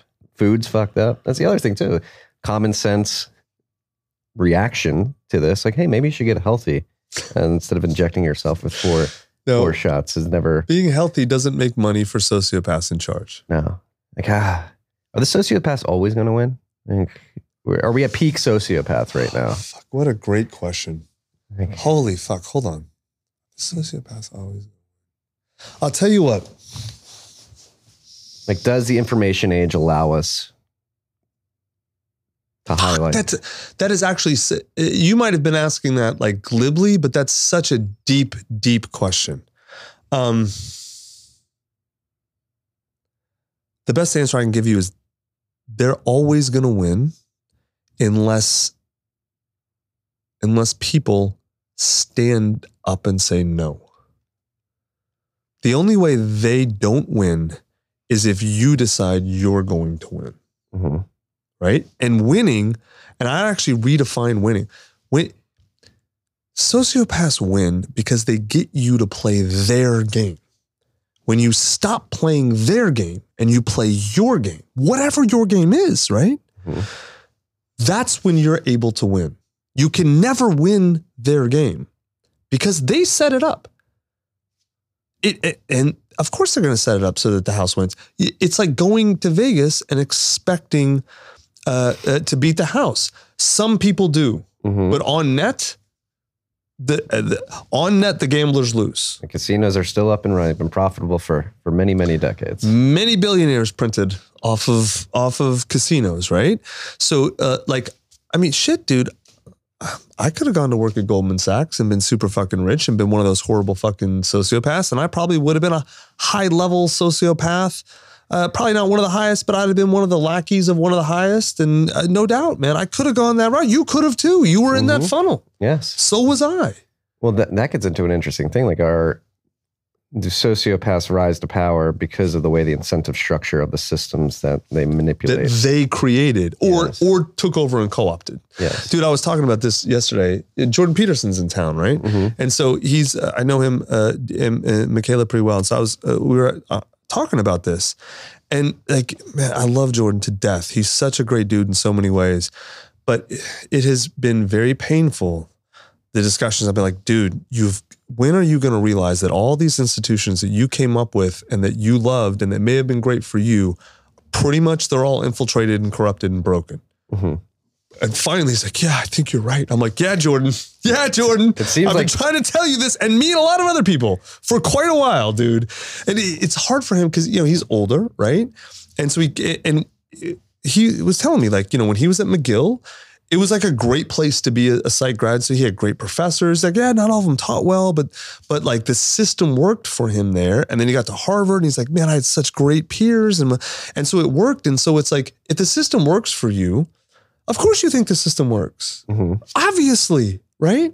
And dude, it's so fun. I've my CEO of my company, the guy who um, took over for me and who's a total badass is the reason the company is good, uh, is uh, uh, half black, half white. And his dad was like a like an actual like beat women, sell their bodies, pimp, like Oh. a like a pimp. And his mom uh, was white. One of his dad's hoes. Like, like Holy shit. seriously, I know, right? um, and so Not- like not he's laugh at that. he's seen. No, it's like you have to laugh or you cry because it's like horrific. He's seen the true underside of America. Grew up on welfare, like the worst shit ever, Mm-hmm. and pulled himself out, man. And um, and it's he. It's funny. He we talk about this. He goes, he goes, man. He goes, I'm not glad that all this shit's happening. He's like, but it's fucking fun to watch a lot of people wake up and realize what some of us have seen for 50 years. Yeah. Which is shit's been fucked up for a long time. It just has not been evenly distributed No. at all in any way, No. shape, or form. And this is something that really, again, maybe like my college, my time in college was really impactful in the future trajectory of my life. Like I studied economics. Also, coming from the Northeast, I played lacrosse and I helped start an inner city lacrosse program in Chicago on the West Side. So what South you're saying is you're really, really fucking privileged. yeah, I, can't- I, I had mean- to make the joke. can't deny it. But uh, eh, no, I worked hard. My parents worked. My parents own a coffee shop. They're not like crazy. Um, but I, I'm fucking with you. Yeah, dude. I'm totally but- fucking with you. the uh, I mean, I- again, I think a lot of the problems that persists throughout America, particularly today, stem from the dissolution of the nuclear family, and that started in inner cities. Right. So take a step back. Why do you think nuclear family? Why do you think that happened? You, you said that Are we- you're, well, you're picking I'm- a pretty arbitrary. I don't disagree, but Mhm. you're picking an arbitrary starting. It's not like the nuclear family just decided to start disintegrating. No, I think there was a, a concerted effort to replace the father with the state. You push There both you parents into There you go. Yeah. you push both parents into the workforce, and Uh-huh. um, you you create an incentive system where the father doesn't have to be around, right? And love it or hate it, parents are pretty fucking important. Each one has their role. Um, and father figure. That's the thing I noticed. They're teaching lacrosse to young young boys are typically being raised by their their aunts or their grandmothers, and you could tell they were they had this second, third, fourth grade had this void. Um, Me, yeah, my dad was gone really. from the time I was a year old. Oh yeah. I mean, You're one of the few to make it make it out for yourself, right? Uh, yeah, but look at the road I took. It was rough, man. Yeah. I, I I turned it into something that produced a lot of enjoyment and laughter for a lot of people. Um, how old are you now? 32? Thirty. 30. Okay. When's the last time? uh, uh, I'm asking a curiosity, not like a, um, any other weird way. Um, when's the last time you read I Hope They Serve Beer in Hell? well, it was like like early twenties. Okay. All right. All right. All right. So um, you have one kid, right? Another on the way? Yes. Okay. So you're a totally different dude now than when you read the book, right? Oh yes. Okay. I just did this. I just went back and read I Hope This and Hell for the first time since I was 32, I think, or 31. Mhm. About your age now. Now, you seem way more mature. Like I'm a, I married a woman 10 years younger than I, I, I am, and we're about the same emotional maturity. Like I'm, I'm, I'm 46, and emotionally, I feel like about a 36 to 38 in terms of emotional maturity. Mhm. Smart, yeah, I'm off the fucking charts. But emotional maturity is, I, I'm, I've always been very slow. You're right? lagging. I'm lagging, definitely lagging, right? Um, I just read the book again. Of course, there are parts that are brilliantly hilarious, whatever. You know, and I knew it was there when I wrote it, but it wasn't conscious and I wasn't trying to put this in. Do you know the overwhelming feeling I got reading that book now? And I bet you would see it if you read it now. I bet it would come through in a way you didn't see it all when you were reading it first. What could have been if I wasn't doing this? Or? No, No. I, dude, I'm not ashamed at all of what happened, If man. if I, I- I, turned a lot of my pain into great art. Mhm. Like that's fin. I'm not. ups- I- I'm not ashamed in any way, shape, or form. I there's definitely things I did that were wrong that I um I'm de- I definitely regret doing actions, not the books at all. Fuck no, I'm not ashamed of that. I'm proud of that. Yes. Of the, the the accomplishment of the books and all. Fuck yes, that's not what I'm talking about at all. I wish there was somebody there to tell me I was fucking up. No. No. Mm-mm. What is it? The overwhelming emotion I had reading it now was deep grief and sadness for that kid because he was so fucking lost and he had no idea. Mhm.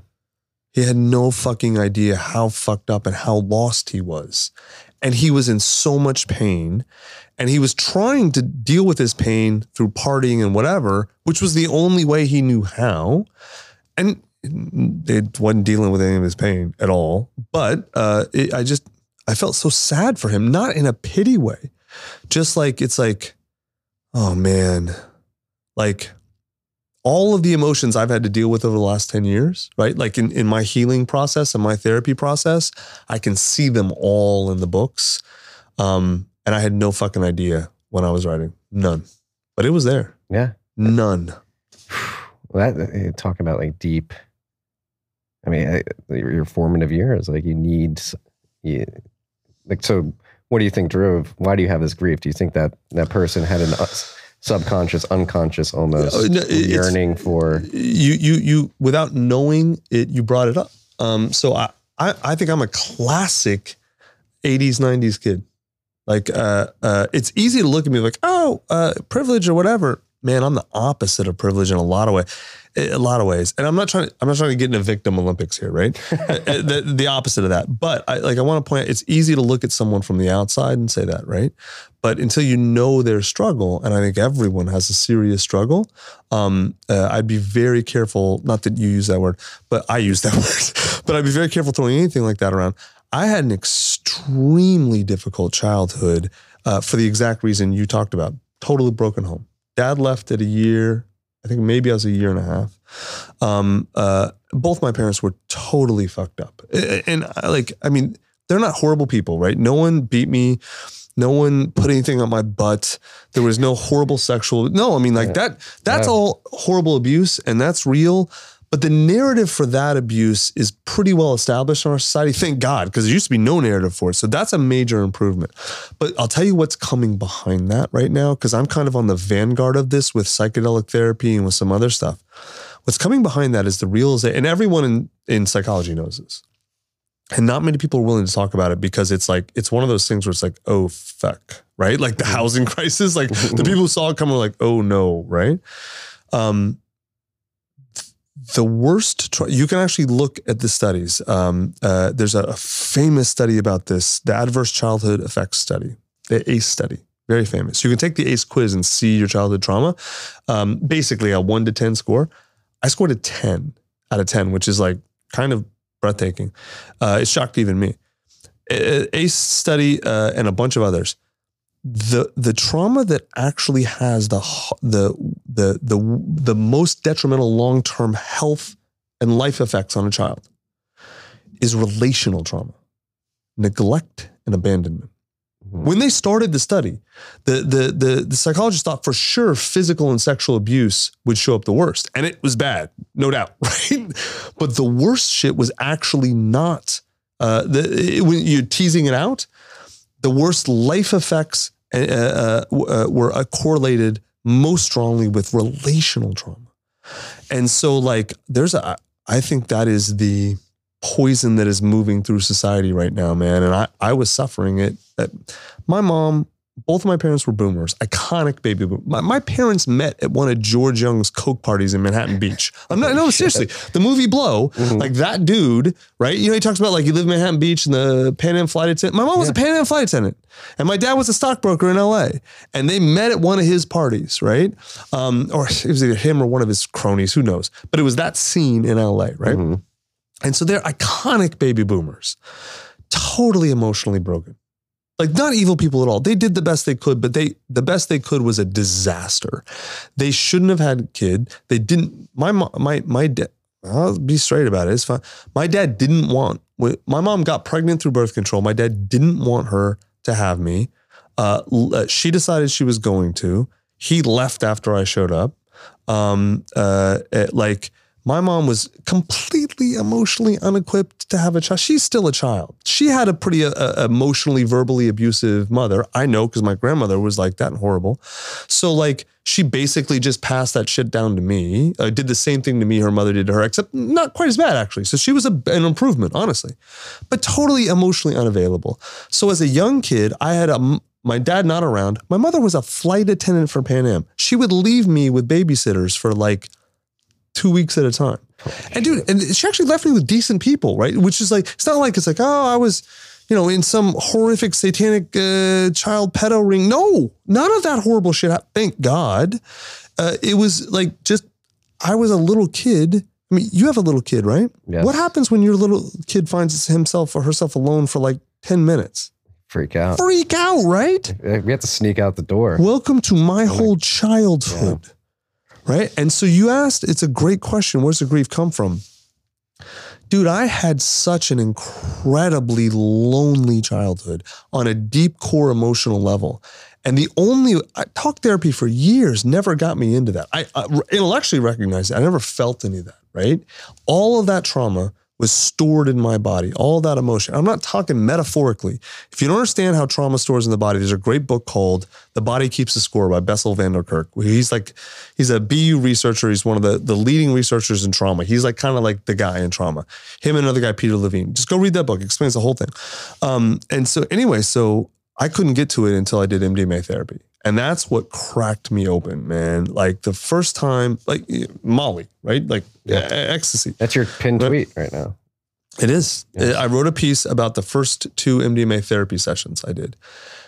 Dude, everything I have good in my life right now, I have good because I decided to go on a healing journey and because I did psychedelic therapy and the work around it. Like a lot of people, like, well, he, they'll meet me like, I want to have what you have. Like, I just take MDMA, everything's great. I'm like, no, dude, this is not a magic pill. It's the opposite of a magic pill.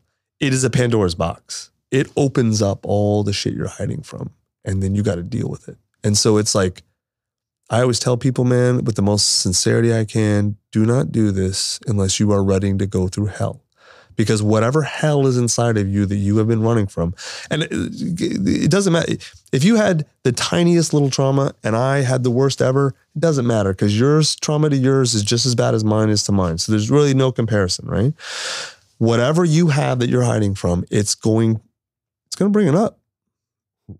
You got to be ready to confront it too. You, I mean, got to be ready. Don't if you walk down that. If you're not ready, cool. Just don't walk down the path. Yeah, right, like like you just said, the degree of trauma may differ, but you will confront. Like I said, I've I had a very similar experience with mushrooms. I uh, took psilocybin and Yep. had, uh, I've had quite a few mushroom therapy sessions. since you're opening up with uh, with your story, me too. Like my uh, my father was around, my parents were around. They're great, incredible parents, and um, again, like being 17, part of my anger going into the great financial crisis. My dad was uh, in the financial world too. He's an Yeah. asset manager, Yeah. like selling Mhm. uh, funds and stuff. And I just saw him time and time again. We moved to South Carolina in 2001. We get down there, and you have that mini recession after dot com boom. Yeah. Gets laid off like six months after we go down uh, we moved down there and we get back up to the Philly area in 2008, not too long after that. Uh, it seemed like a while at that point in time, but now looking back, like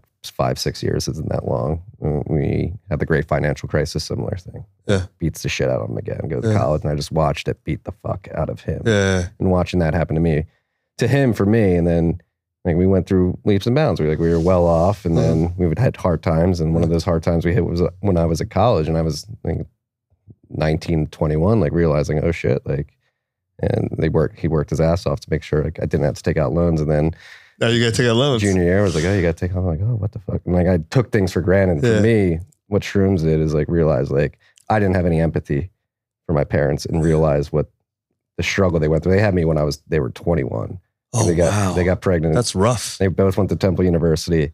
My mom had me shortly after they graduated. Yeah. And then they had my brother 11 months after me. And so 21, Wow. 22, two kids, Yeah. and they fucking worked their asses off through life. And I never appreciated that. So for me, my, that's cool that you did though. That you Yeah. got connected with that. Did, we- did you talk to them about it? I've talked to my dad about it, yeah, and my mom, yes, yeah, yeah. No, my dad and I, I'll, I'll never forget uh, in Chicago one St. Patty's Day came out. and We were at the bar, and I like had that conversation. I was like, "Fuck, man, I never realized Yeah. how much you're kicking your own ass to give us what you gave us." Yeah, Like, I never that's super appreciated it. cool. Yeah, like Yeah. So the- what's you know what's funny, man? Like a lot of people who have great parents f- i- i- still have trauma and feel guilty. It's like I can't if I have if I have some sort of childhood trauma or issue, it means I had bad parents. No, it doesn't. Mm-hmm. Co-founder of Scribe with me, this guy Zach Obront, great dude, amazing. I met his parent. his parents are like the kind of parents you design in your dream and don't think exist, right? He still has issues. It doesn't mean they're bad, right? Like it, it- your trauma is yours, mine is mine, and like it's it, all we can do is play the hand that we're dealt. You know, that's Mhm. fucking awesome. You did that though, man. Yeah, no, I mean, What, what? How did your dad react? he cried. Um, it was like you could tell. Like good cry, angry yeah, cry, like no, good cry. Like thank you for recognizing it. Yeah. you're thankful. So he never said anything about this to you. No, no, yeah. You So he just like I like- come from an Irish Catholic family. You're an Irish Catholic. Oh, you well, suppress, course. suppress, Oh, yeah, suppress. Philly. I should have. I don't even know why I didn't think about this. Oh, yeah, It's, uh, yeah, It's a big suppression culture. Um, That's tr- Catholic. It's a shame based culture. yes. Yeah. Yeah. It's uh, life's weird, man. If you have good parents, uh, uh, that's the thing. You can't recognize. eh, um, for, for me, at least, you don't recognize that you're a little dickhead when you're growing up. Like, Yeah, Yeah. some people are. I like. I probably was in a lot of ways, no doubt. Yeah. It- It's. I. I have. Th- the fourth is literally on the way this week, so I've. I've I'm, I'm gonna call it four kids. My oldest is seven. He's a boy, and it's so funny. You know, like every parent does the what a parental parental curse. I hope you have a kid just like you when they get angry. And I remember as even as a kid thinking, bitch, I hope I do too, because I'll do a better job than you did. You're fucking terrible. I swear to God. I said that to my mom. She got angry. And I'm not trying to say I'm a perfect dad or even a great dad, but I have definitely done a way better fucking job. I don't think it's that hard to actually be a good parent. You really just have to do one thing. And I'm not, uh, so many things around parenting can feel like a horrible struggle. Money, yeah, of course, man. I'm not trying to. The one thing though, you can, if you get right, you're going to be a, a good parent. You just have to uh, unconditionally love your child and then make sure they actually feel that. mhm. If you do that, man, some of the healthiest people I know were raised in fucking squalor who had parents who did that. And they're like, man, I had the best childhood ever. I didn't know how poor we were. yeah. I had no idea that we were barely able to eat and that I actually should have had a traumatic, horrible childhood because of the poverty. My parents loved me so much and I felt so valued and treasured. Like, and they're all like the happiest, best people I know, man. Yeah. Yeah. no, if you just get that right, and I'm not saying that's easy, man, because let's take my mom as an example. Um, if you don't love yourself, how are you going to love a kid? Like you can't give away what you don't have, you So know. this so it's like I used to be really resentful towards her because of how bad of a parent she was, and she was objectively bad. And then during one of my medicine sessions, I realized, oh fuck, she got it worse than I did from her mom. How the fuck would she even know? Yeah, you can make the argument. Well, fuck, go feel, heal your shit. Well, she didn't, and so it's like, all right, well, I mean, I can be mad at her if I want, or I can let that anger go. I can be sad and have compassion for her, and then uh, uh, let I go on with my life. Right Mhm. now, what's funny though, she's still alive. And so every a lot of people assume, oh, but if I forgive her, then I have to let her back up because she hasn't changed at all. She's Mhm. still a mess, right? A- a- a- And, I mean that with all compassion, but it's just the truth. And, and like, no, I can hold boundaries. Like I, the people in my life are all uh, ones that I have uh, uh, healthy interactions with. Not possible for her to have a healthy interaction with me now, so she's not in my life. Doesn't mean I, I've I've dealt with all my emotions around her. I've forgiven her truly Mhm. for um for what I went through as a kid, and I under I understand why. I'm like, but she's not in my life though, man. Like I don't, I. That's what you can have a healthy boundary, but also like deal with shit. You know? Yes. And that's like setting that boundary is important because on the other side of that, if that person doesn't realize this is the, another going back to my dad giving great lessons. is One of his best, he's instilled in my brother, sister, and I is you're in control of your own happiness. Like Fuck yes. nobody controls right. your happiness. Like you have to self actualize your happiness. How has your all's relationship changed since you you kind of did that? You had that conversation with him, just him. Uh, I mean, we, we have a great relationship. We always have. Like we used to like work together. Yeah. Um, and It was it was it was good, but now is it like way better? Or you guys uh, or what? I mean, we talk. Yeah, we talk every day. Um, Oh, so you have that kind of relationship. yeah, like my dad and I were like, yeah, my dad. I'm very close to my parents. So my brother and sister. We're man, that's very- awesome. Yeah. Uh, that's that's what I hope my kids. Uh, I mean, we're like that now because they're little kids, but as they get older, like that's what I hope. Like you know, like dude, so many ideas in our society are so stupid. Like, who came up with the idea that oh, you get eighteen, you have to leave? Man, I hope they fucking stay in my house as long as they want. Like, I, I and when they, uh, you know, if they want to go travel the world, something cool. Of course, I'm, I'm, I'm on board. If they want to just live in the house for a bunch of uh, years into their twenties or thirties, I'm in. They find a, you know, a wife or husband, what? Because I have daughters. Uh, cool, great. Well, build your house next to ours. Yeah, like if you want, we, I'd love that. That's uh. So right now we got my sister living with me. My brother moved to Austin as well, and we're trying to convince our parents to come down. We're like, all right, get down here. Um, I would love to buy a ranch and do exactly what you just said. I would live in a dumpster over Philly. I would live a dumpster in Camden over Philly. No, I'm kidding. uh, it's uh, well, you're. That's the thing. I it pains me that Philly's in the state it is. Philly's the bastion of of what this country stands for. It's where like the ideals It that used to be. Used to be. Yes, yes, before any of us It's- were alive. and it's so crazy how. Uh, how it's, it's swung to the complete opposite. Dude, if you buy a ranch, buy out in dripping. Telling you, man. We're building a school there. Like we got all kinds. Like I, we started our own school two years ago, and now we got our own land for it. It's going. Like I'm telling you. So let's get into it. You're building a citadel out there, right? No, no, no, no. The the well- citadel, the uh, city idea, the town idea is not in dripping. Mhm. Dripping is, uh, you know, it's like I don't know much, like fifty something acres. It's not that much for Texas. That's nothing, right? Okay.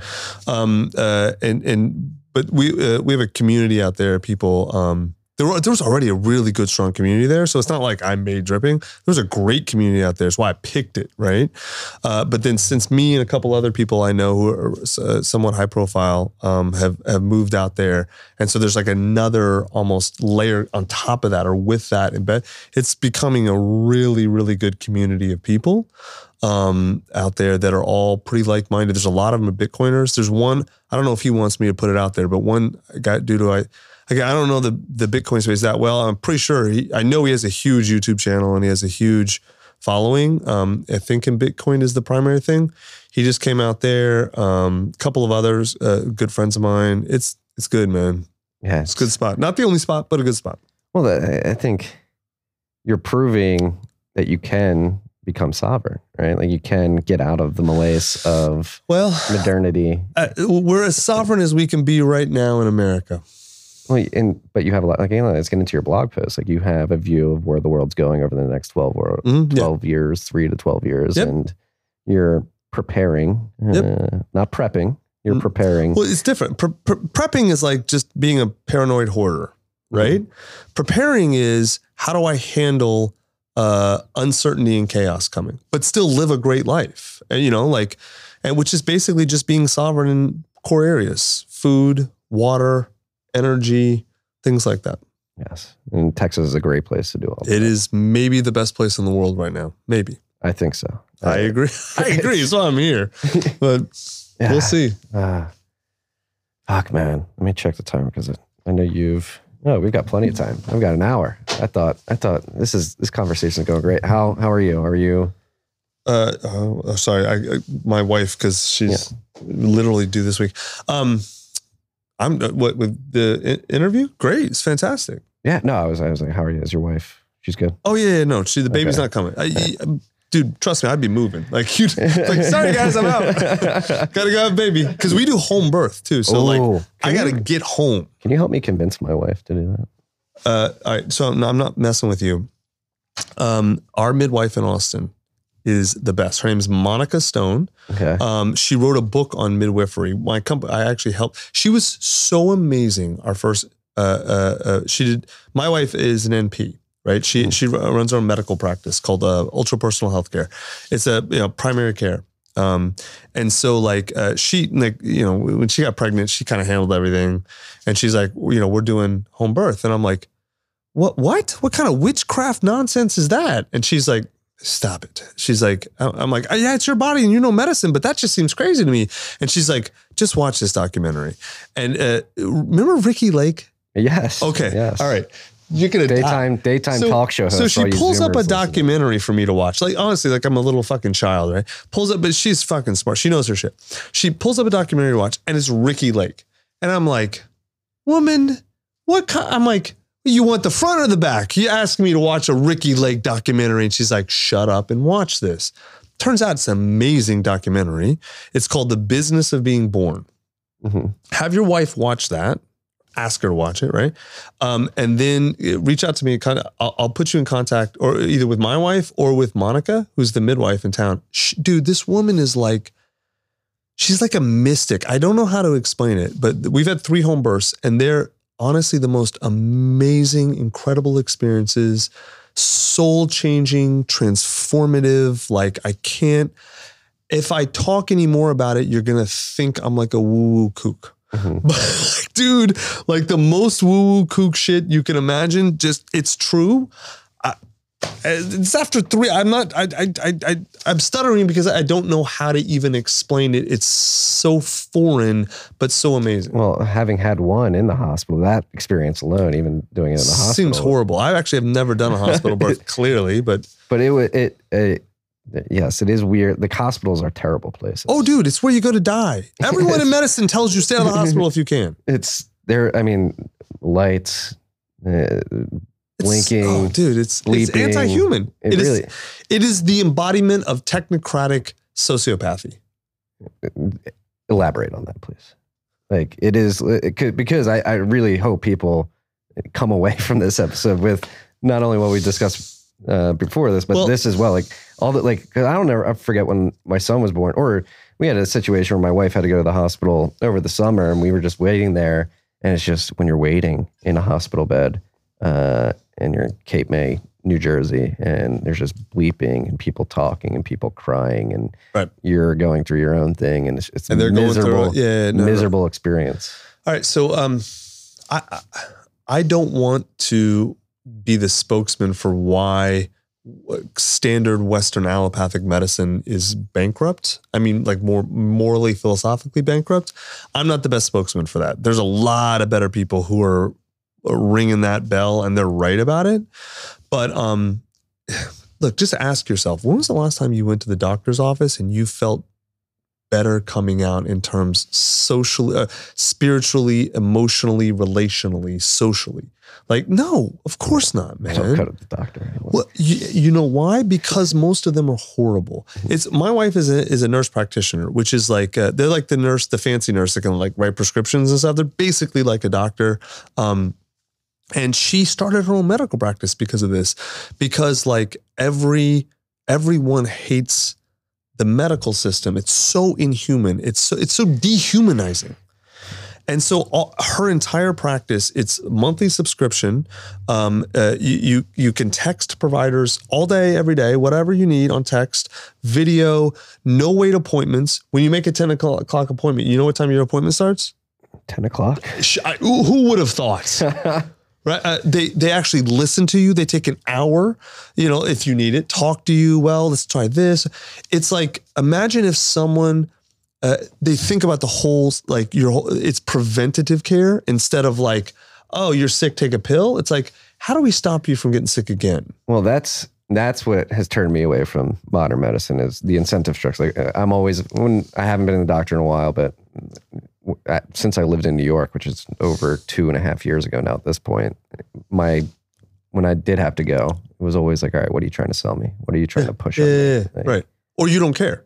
Yes. Right. Either I'm pushing this or I don't care. Yeah. It's like, what is your incentive? Like, are you getting paid to tell me to take something? Like, Uh, that's, That just happened with me a dentist. They're like, oh, yeah, you, we're going to use this cool machine to clean your teeth. It's only $2,000. I'm like, the fuck. what? No. uh, Oh, but you need it. No, I don't need it. Get out of here. Just fuck off. It's the upselling. I got that. I got that. I know upselling healthcare. Can you imagine? Well, Uh, that's- yes, because that's the entire medical system. I mean, like, think, Well- you want the best argument about why medicine is horrible? Ask yourself: Do you like the online ad system? Okay, the US medical system is basically run by the same types of people. Yeah. There you go. It's It, it, how do we extract as much money as possible out of this person?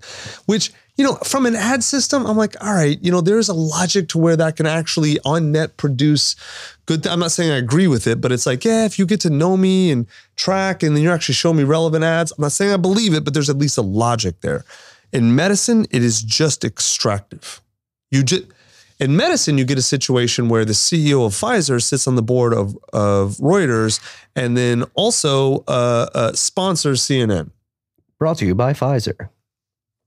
And then they're like, go take What your kind course. of idiot do you have to be to not realize that's a major fucking problem? Regardless of what, I'm as pro science as it gets. You, uh, Oh, don't don't like- fall to like the pro science. Like that, that whole meme has fucked up society. so you're saying you don't believe the science with the trademark? well, that's like that's what people have completely bad science. Science is an ongoing discussion, and people have completely bastardized. Like, oh, Anthony, I know, I know, I Dude, know. I'm, I'm, I'm, Of course, dude, I'm ranting. I'm ranting. I'm not Listen, if you're you. gonna if you're gonna blasphemize Saint Fauci in front of me, we're gonna have we're gonna have problems. that motherfucker. God, no, but it's so uh, again. This I can't help but bring it back to Bitcoin because this is the fiat. This is the the- Bitcoin solves this. well, it's, it's- maybe it's, actually, I know. Actually, seriously, there's a direct line there. You can totally make that argument, and it's a reasonable one. yeah, like It's funny to say, you know, like oh, uh, hospitals are dehumanizing. Bitcoin solves this, but that's actually not a crazy argument. Well, before we even get to Bitcoin solves this, like what create again, it's a, a perverse incentive system that like you cannot save money, so you have to keep your your incentive is not to actually make somebody healthy; it's to keep uh, have them coming back to you to buy your wares. Uh, the the one thing I would say is that it does not require Bitcoin for people to decide. This is a sovereignty issue. Like, like I, I, I I'm a shit all over the American healthcare system, but I'm also going to turn that fucking mirror on us. If you accept it, don't bitch about sociopaths exploiting you. If you fucking go in there and accept it. Yeah, If you give up your sovereignty, you deserve everything you get. Period. And I'm uh, that's So- that's the hard truth. So many people, even people I deeply agree with, bitch and bitch and moan and moan, and these people are awful. I've been doing it in this podcast. At the same time, if you give your shit up to them, if you voluntarily consent, then you got nothing to complain about. Shut the fuck up. well, now you're getting to the meat of the subject. It's so easy to do it though. It's so It easy to submit. It's Of easy course. to submit. They make it very easy. I, when I'm selling shit, I want to make the sequence real smooth and easy. Mhm. I, I yes, of course they make it easy. Why wouldn't they? Yeah. Well, why can we convince more people to take the? See, uh, hold on. Listen, to what you just said. Can we convince? No, they have to convince themselves. Well, no. I, I'll tell you what I do. You can do whatever you want, man. I'll tell you what I do. And if you actually look at my doom, I'm, oh, man, you know that podcast, The First Million, Sam Parr and and uh, uh, uh, uh, Shawnee. It's like a big podcast, right? It's not in the Bitcoin space, so you haven't heard of it. But it's what your your podcast is to Bitcoin. Theirs is to like uh, young entrepreneur hustle. You know the hustle. You know, Mhm. okay. Yeah, yeah. So it's the hustle's main podcast, right? Okay. And so I, I know Sam uh, decently well, and uh, he read the piece. I didn't like send it to him. He read it, and they talked about the piece for ten minutes on um, on the podcast, and it was the greatest thing I've ever heard to explain persuasion, right?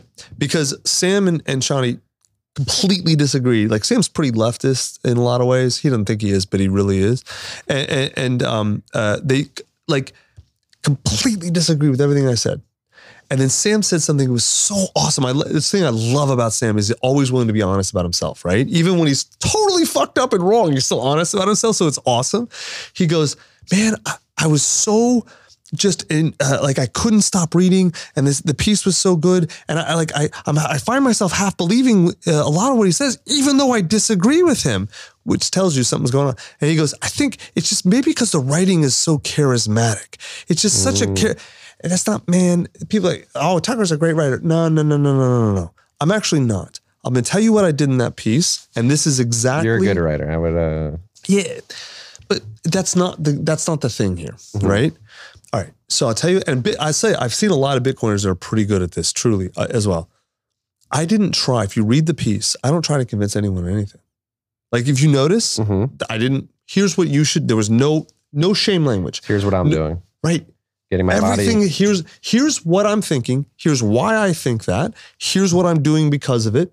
here's what I might even be wrong, and here's what I think about that.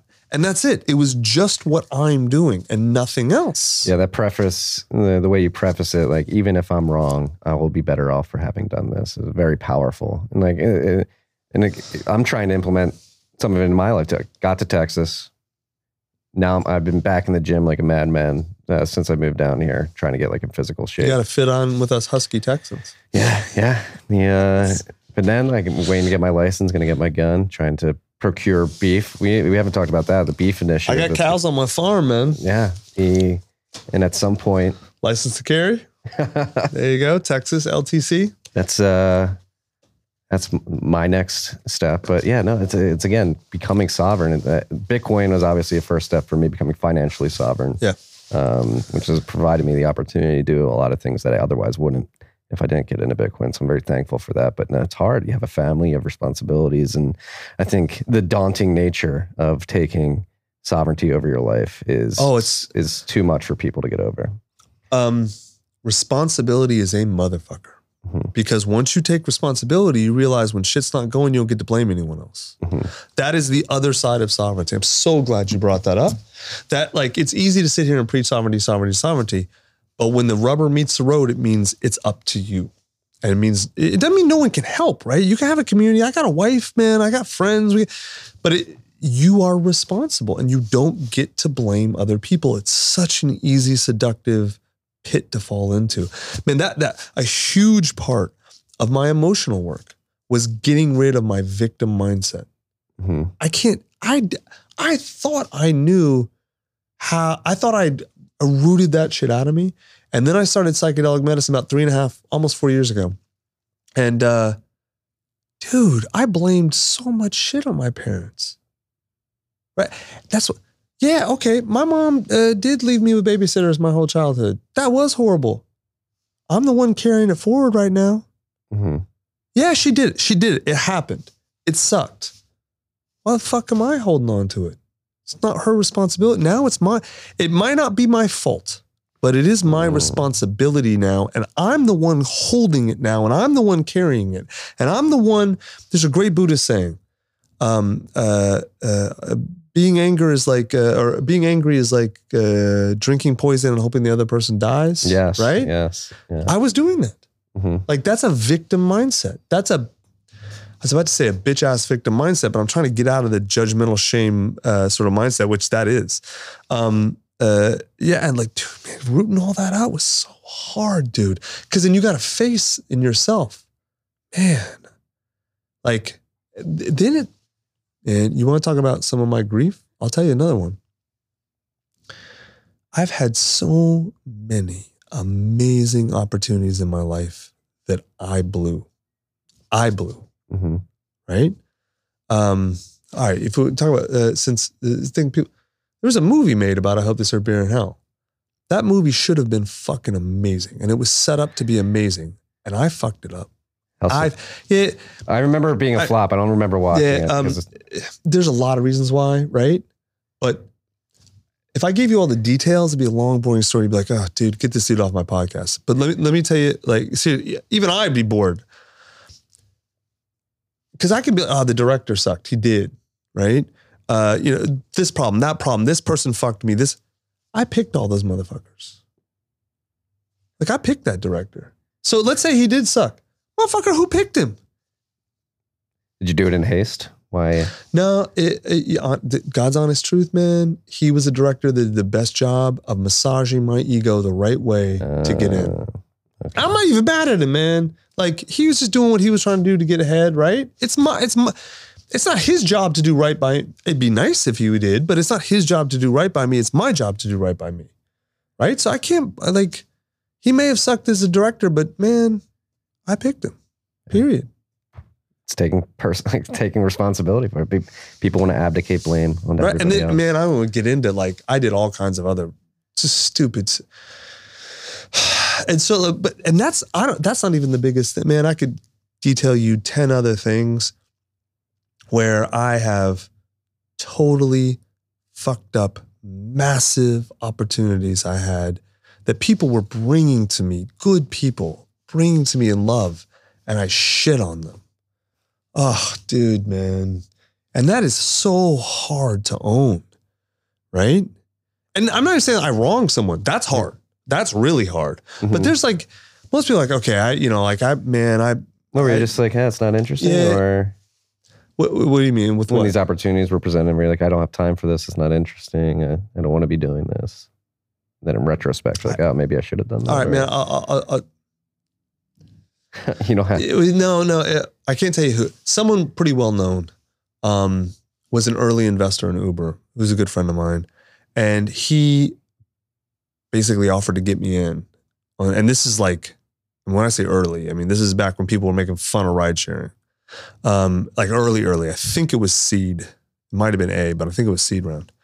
Um, and so you know, he's like, yeah, man, I'd probably get you in for twenty five or fifty and whatever that was you know whatever 150 200 million dollar decision i made and i i dismissed him not rudely because he's a friend uh, but it was just more like this is stupid he didn't know what he's doing i was very judgmental and very dismissive of angel investing and all the stuff he was doing at the time which was all about me and my own insecurity because I was trying to do something else, and it had nothing to do with him at all. He's a great dude. I still friends with him. A, I love him. Um, uh, like it it was, I, it was my own ego bullshit, man. Just straight up, It's what it was. Missed out on the Uber seed round. That's uh, Passed on the Uber seed round. there's a, there's a famous memes of the seed round and how much money was made. Yeah, Passed on the Uber seed round. but you can't dwell on it, can you? No. Um, and you know, here's the, the truth.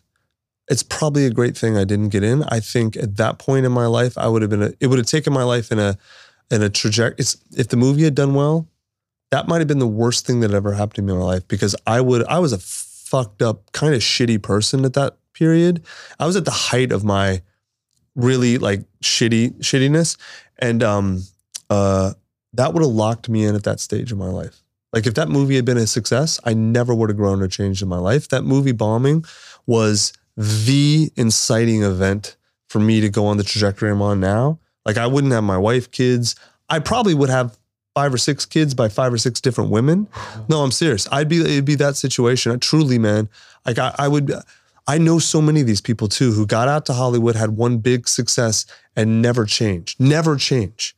Right? I would have been that dude, I think. What was that moment after uh, the, the movie wasn't as successful as you had hoped, where you're like, "Fuck, maybe I'm not all that." Like, how would you? it, it, it wasn't one moment. Um, I'll, I'll tell you, I'll tell man, I remember this so fucking clearly, man. It was September 27th, 2009. And I remember the date because that's my birthday. And that was the weekend that my movie came out. The movie made about my life that came out on my 33rd birthday. And um, we were in Phoenix, Arizona.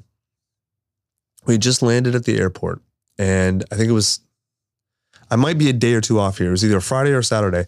And um, uh, we landed, and uh, the producer, Sean McKittrick, um, was an, a nice guy.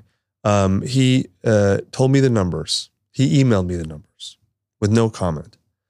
And I remember uh, uh, that's either really good or really bad. And I remember looking at the numbers. I didn't really quite understand how to read because it was the raw uh, numbers. Like it wasn't like you see in the newspaper or, or uh, as you kids now say online. But um, uh, uh, and so I was looking at it. I'm like, wait, hold on. These I, at first I thought it was like I thought we were having a ten million dollar opening weekend. Turns out it was gonna be like I don't know, hundred grand or something. Whatever. It was multiple zeros off. And so when I realized that, by the time I realized that, I got to the Aloft in Tempe. This is such a painful memory. Like you know, like a you, like painful hard memories. You remember every detail, Mhm. dude. I can tell you to this day, I can draw the entire lobby of the Aloft in the room from memory. And it's not like I stay in Alofts a lot, right? Um, and I remember getting up to the room and I remember I cried the hardest I think I had cried in my life since I was a young kid. And I honestly thought I was going to die. Like uh, not rationally, but uh, it was it was that level of emotion and that level of crying. I felt like I was going to die, and it was the first time in my life where I ever understood why someone would commit suicide. Uh, I, I I wasn't suicidal, but um, I was in so much pain. I'm like, fuck. Now I know. Like with someone who, someone is, so many people who commit suicide. Like I just wanted the pain to stop. Like now I get it.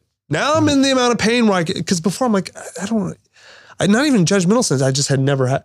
I had that experience. What was the particular pain? It was like, wow, people don't think. So it, it, it it's it's complex, right? But in a psychological sense, in, in, in a clinical sense, that moment was when my grandiosity, the grandiosity of my narcissism broke, right? So that's what narcissists do is you use external validation to essentially to fill the hole in your soul, right? I'm, I'm saying in mm-hmm. the most simplistic way possible.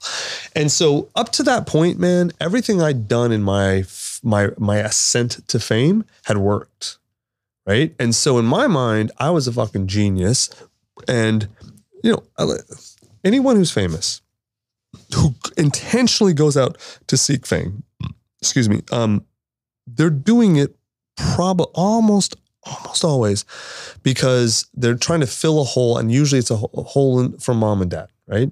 You two don't love me. I'm gonna make the world love me and show you. That was me, right? Or some dynamic like that. But it's that's the most common. And so, like, uh, totally unconscious, of course. I knew none of this at the time. And so, uh, you know, it worked. I got rich and I got famous. And like girls were coming to sleep with me who I didn't know, and all this crazy, amazing shit you can't imagine until it happens. And then it's like amazing. You're like, this is the greatest thing ever. And then like it just keeps going, going, going. And and all the fame and the money and the rise pushes all the feelings, the the I'm not worthy, I'm not loves feelings away. What you, you- you're looking anxious? You know what I'm talking about? I can't same- stop thinking of BoJack Horseman for some reason. I don't know if you've ever seen that. Yeah, that the cartoons. Yeah, of course. Yeah, it's like it's just like that. That's you're the this- only person who's ever taken this story and said BoJack Horseman. Well, that, that That's never Yeah. happened before in 46 years of my life. Uh, or- well, this it's, but it's good. it's true. Like people try to fill this void, and uh, and again, it's circling back to the it's the most The hilarious core. cultural reference. it's the core.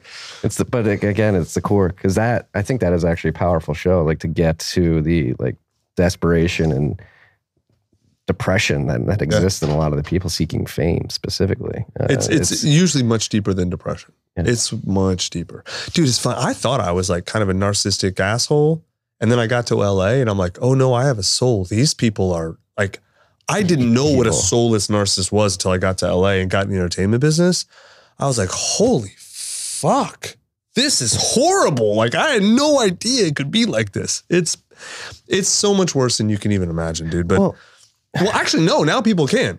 Like all the Harvey Weinstein and Me Too stuff. I'm so happy that happened, man. That was a no. We didn't even take meetings with Miramax. That was back when he had Miramax because everyone knew he was a rapist, and not just that. Oh, dude, everyone in Hollywood knew. I, like it's not everyone knew. Everyone knew. There was a, a screenwriter who worked for Miramax who wrote a whole thing about this on Facebook. He's like, if you came in the office, you knew. We all knew. They all fuck. Everyone knew. This is not a, a and, and but it was. I'm not a woman, right? He's not gonna rape me. But also, he fucked everybody on deals. So it's like he's a literal rapist, and he's gonna screw you on a deal. Well, who, why are people doing business with this dude? well again getting back to sociopaths winning. Right? Like, Oh, dude. and, and so like, our Yeah. culture is fucked right now. And That's something that I can't stop focusing on. Is like our culture is somewhat demonic and devoid of any actual uh, fulfillment for most people. I would say that culture is. Mine is not. No, not yours. Okay, if you want to say the shared American culture, I'm with you. Yes, I, uh, it's pervasive. I, I, I have started to really focus on intent and meaning behind words. I used to be pretty sloppy with the way I talked. I'm pretty I'm- sloppy. Yeah, I, I used to be very sloppy. I'm less sloppy now. I'm not as precise as I'd like, but with some of the things I focus shame-based language, have to, must, uh, got to, should. I, uh, I don't think any of those words exist in that doomer optimism piece, right? And that was the the point I was making there is like you want to help people do your work, show them what you're doing, and uh, uh, th- that example can help. Be the example, not the commander Mhm. right? Um, uh, uh, leading by example are those are always the best people. And look at history. Buddha, ultimate lead by example. Jesus, ultimate lead by example. Uh, Mother Teresa, uh, Rumi, uh, uh, Krishna, all uh, whatever. Pick, take your pick in any culture. Ultimate lead by example, right? None of them are sitting back telling people what to do right? They're all lead by examples. I'm a big, I didn't really quite understand this last, last couple years, how much I used shame based language and was telling other people what to do. And I realized this actually realization came in in a psychedelic medicine session. Every time I'm telling someone else what to do, I'm talking to myself without exception I'm guilty of this. every fucking well. time. And so I'm like, well, what if I stop talking to other people and telling them what to do and I just do it and then I tell other people tell people what I'm doing, Mhm. right? Because I, I I love examples too. You know, like Buddha has helped me, even though dude's been dead for thousands of years. The, his example has been a huge help to me. Same with Jesus. Same with whoever, right? Anyone doing cool shit, like, oh, look at what. But someone, Tony Robbins doesn't help me because Tony Robbins just tells me what to do, and I know Tony's life, and it's fucked. Like I know Tony. Like I know his dude. He's whatever. I know he's helpful for a lot of people. Cool at a certain level of consciousness. If Tony can, Tony's really good I think, at pulling people out of a certain level at, at getting to a level. What, but that energy, that type of person, right? He's in his 60s, 70s now. That group is that's all command based. Finger point. Do this. Do that. Mhm. I think the next wave, and this is what I'm. This is what I'm going to be but um and and who I'm uh, being now and who I'm trying to become as much as possible is none of this, all this, but not in like a narcissistic way, more in a hey, listen, here's what I'm doing, this is why I'm doing it. If it can help you, cool, great, and I'd love to see what you're doing if I can learn from you. Yeah. I mean, it's very inspiring too. Again, going back to the doomer optimism piece specifically, like it's like, oh, fuck. Like the way, again, you say you're not using shameful language. It's like, fuck, I, maybe I should be focusing on becoming sovereign, getting a ranch, getting some land, and not depending on others and blaming others. Well, do you want to? I do. I do. I think I do at least. But then this is the other thing too. I'm 30. I've got a child, another one on the way. Pretty busy from a career perspective. Is trying to prioritize. That's the hard thing. Um, for me specifically. What's hard? w- w- Prioritizing is hard. Yes, for me. Why? Uh, What's hard about it? I should say. I feel like there's a lot of opportunity. Again, I want to set my family up for greatness into the future. I have this podcast. Mhm. I work at a VC firm. Yeah. Sit on the board of a mining company. And it's like, all right, it's a lot of work. Yeah. And then how do I prioritize family and securing? The, there's the first family and securing the families first. And then it's like, all right, how much do I take on after that? So And- obviously, I'm not going to tell you what to do, right? Yes. After I just had that whole thing, but I, I will tell you um, how I navigated something similar, right? Mhm. And this might help you. Um, I'll tell you the question I kept coming back to. It is, um, what do I want? Right? It, that's one of those weird, deceptively simple questions, right? And and, and oh, I want blah blah blah. No, no, no, no, no. And my wife and I both did this together really and took it took us months, honestly. Like I'm like, oh yeah, we'll this an afternoon. Oh, I was wrong. It took us months to really, what do I want? What do we what do we really want? Well, this. Why do we want that? It's a, what do you want? And then why? What do you want? And not in a judgmental sense, just understanding like what is it you're really at? When you say you want a Ferrari, why do you want a Ferrari? Is it because you want girls to fuck you? Is it because you want to race it? Is it because you lusted after one as a kid and it's going to signify that you've arrived? Any of these reasons are fine. Like, then just understand why you want what you want to make sure you're actually getting what you want, right? Mhm. And so, months and months and months of us really asking ourselves what we wanted, right? It- it- both as a family, a couple, a family, and then us individually in ourselves and our businesses. And it, ta- took a while for us to first understand what we want. Then it's like, oh, okay. Now, then prioritizing super easy. But if you, it, it, it, I, I had the same problems prioritizing before I really was super clear with myself what I wanted and what was most important to me. Yes. Now, with that perspective, I think I do know what I want. I want what we actually are doing now here in Austin, which I fucking love, is Sunday, is getting the family together, Right. having a fire pit, eating multiple meals together, breakfast, lunch, dinner, Right. just enjoying each other's. Just a whole day of being a fat ass. No. Yeah. that, that, yeah. that is judgmental right there, Yeah, but I'm more fucking with Fa- you. yeah, you gorge. Uh, like also just being around family, Uh, of course. having that connection and.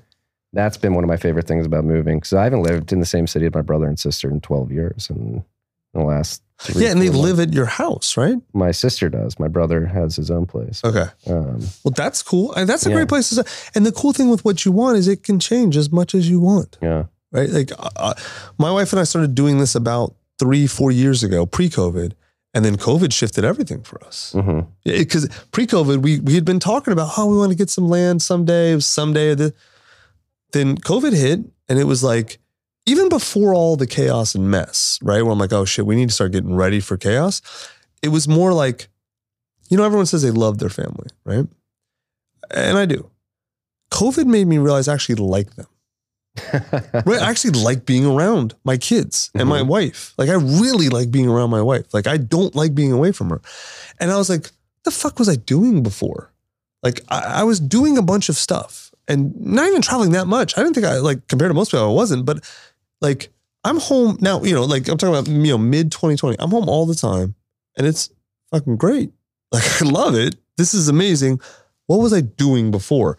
And it really, we, we sat down. What do we want? Fuck. Well, I don't know what we we now we want to be out on land, not just as an abstract idea of land and connecting to nature, but because we can spend all our time together in a place we like, and you know, going for walks in this, you know, supposed to be a fancy suburb, this shitty exurb, like sucks. I want to go for a walk in nature, Mhm. not in this crap uh, subdivision. Ah, yes. You know, and th- so it can change, dude. Like it's Yeah. not like okay, I've said what I want. Th- You know, you don't have to. That's not your thing forever. You, You iterate. it's- You iterate. You calibrate. Yeah. Exactly. But it is hard to prioritize without knowing what you want. Tucker Max are filled with incredible wisdom. I feel like uh, Hard earned. You know the saying like uh, idiots repeat their mistakes, smart people learn from the mistakes, and genius learns from the mistakes of others. I'm not genius. I've, had, I've made all these mistakes. I'm not even sure I'm smart, but I've definitely made all of these mistakes. Fuck. Uh, this is, I mean, I'm having a lot of introspection right now. And I'm thinking, like, fuck, am I a good father? Am I a good husband? These are, Good. What do you mean by good? That's shame based again. Good. Good on what are we, measure? or uh, am I uh, allowing my wife to be self fulfilled, have our goals? Allowing her. So Or you're in charge. no, not allowing. well, you, you, she's a slave. You own her, right? No, Are you no, no, no. allowing her? Uh, see, language, precise language. I'm no, but seriously, that I, I used to do the same thing, man. Think Yeah. about that for a second. yeah, yeah. My neighbor, or have we set up a life where, Where we can both yeah, find the uh, our own fulfillment. yeah. That's a totally different orientation, man. And obviously, you're not like i I'm sure you're not some patriarchal dick to your wife, but think about that language for a Yeah. second, man. It's not it's not a small thing. I don't think. No, can't be sloppy with it. That's something I got to be more precise. Well, I mean, it- it's one of those things where like, um, I mean, I always known what NLP and all that stuff is, and like, I like, I know it. But then once I realized, I was like, man, I use so much shame based language and so much judgment of myself, Mhm. right? Um, and, and- then the, I'll tell you when it really hit me in the nuts, man. When my son was like four, he uh, maybe three, he did something. He dropped a cup or something. He goes, "Ah, "You're so stupid." And I was like, oh, fuck. He got that from me. Like that's that children don't do that to themselves. Mhm. He heard that from me and he, and I, cause God knows my wife, I've never called a kid stupid. I, you'd have to kill me before I'm calling my kids stupid. I would ne- but he, he imitates me. I mean, he's like, he's like a little version of me, right? Yeah. He loves uh, like so much of what I do. I, I can't tell you how much I've learned about myself by watching it reflected in him. And that nothing has been a quicker impetus to change things that need to change than that. Like when I saw him, oh my God, I, like it was, I felt like my heart fell out of my ass, dude. It was, whoa. Because it's like, that's the only, I knew immediately where he got it. Me hearing me talk to me. Having shame. Oh, fuck, Tucker, why'd you do that? Like, Yeah. that's so stupid. Yeah. Like that internal dialogue that I'll sometimes make external, right? Very hard on myself, very judgmental on myself, right? So I was like, oh my God, I'm not going to put that down. I'm not going to pass that to him. Language is important. And How, how do you have the, uh, how do you put the intent in motion. I'll tell you what I did. That's all I can do. Uh, um, first, I had to decide. Okay, this was important. Right, I had to have that trigger event, seeing my son, you know, do it. Um, and then it was like, I sat him down, talked to him about it, whatever. And then for me, I had to. Um, it really just came for me. It became a matter of two things: Unpa- paying attention to what I was saying as I was saying it, correcting it immediately. Drop something, tuck yourself. Oh, no, I'm not. I can have compassion for myself. I just made a mistake. It's fine. Right. And notice it. Once I started noticing it, dude, it was actually breathtaking. Like all day, every day. Shame based. Mainly, mainly with myself. I was actually really good with it with my kids. Like I almost never say this stuff to my kids. Never. Because I'm sensitive to that. That's my grandmother and mother were very much like that. So I was very sensitive about not doing it to my kids. Mm-hmm.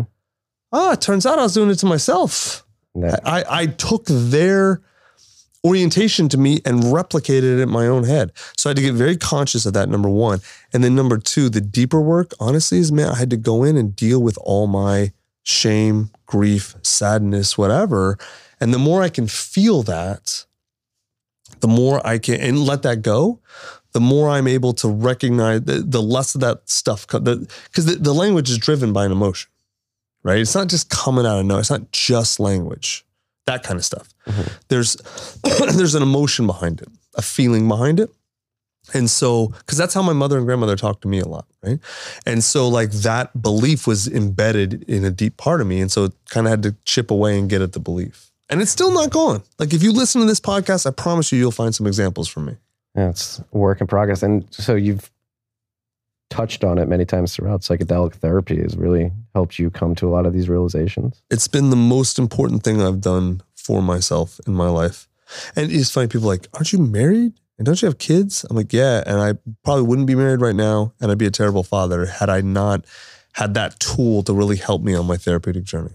And how profound do you think it can be for society in terms of having more individuals heal themselves? And obviously, it's becoming more popular. It's becoming more So, accepted. all You have right, Johns so- so- Hopkins. yeah, yeah, of course. Um, as big as you think Bitcoin's going to be, uh, I am that bullish on psychedelics.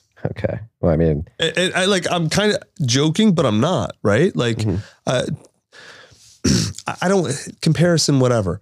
The wave that Bitcoin is creating in finance, I think uh, psychedelics is creating the same size of wave in not just psychology, like everything. I like t- this is it's hard to even explain, right? Be- None of everything I'm about to say would seem absolutely crazy to me five years ago. mhm. Uh, uh, but I feel like trauma is the ocean that everyone in Western society swims in and doesn't realize it. Right? It, it is just like you, you would say, you know, pre-Bitcoin, fiat is the ocean everyone swims in financially and not realize it, right? Mhm.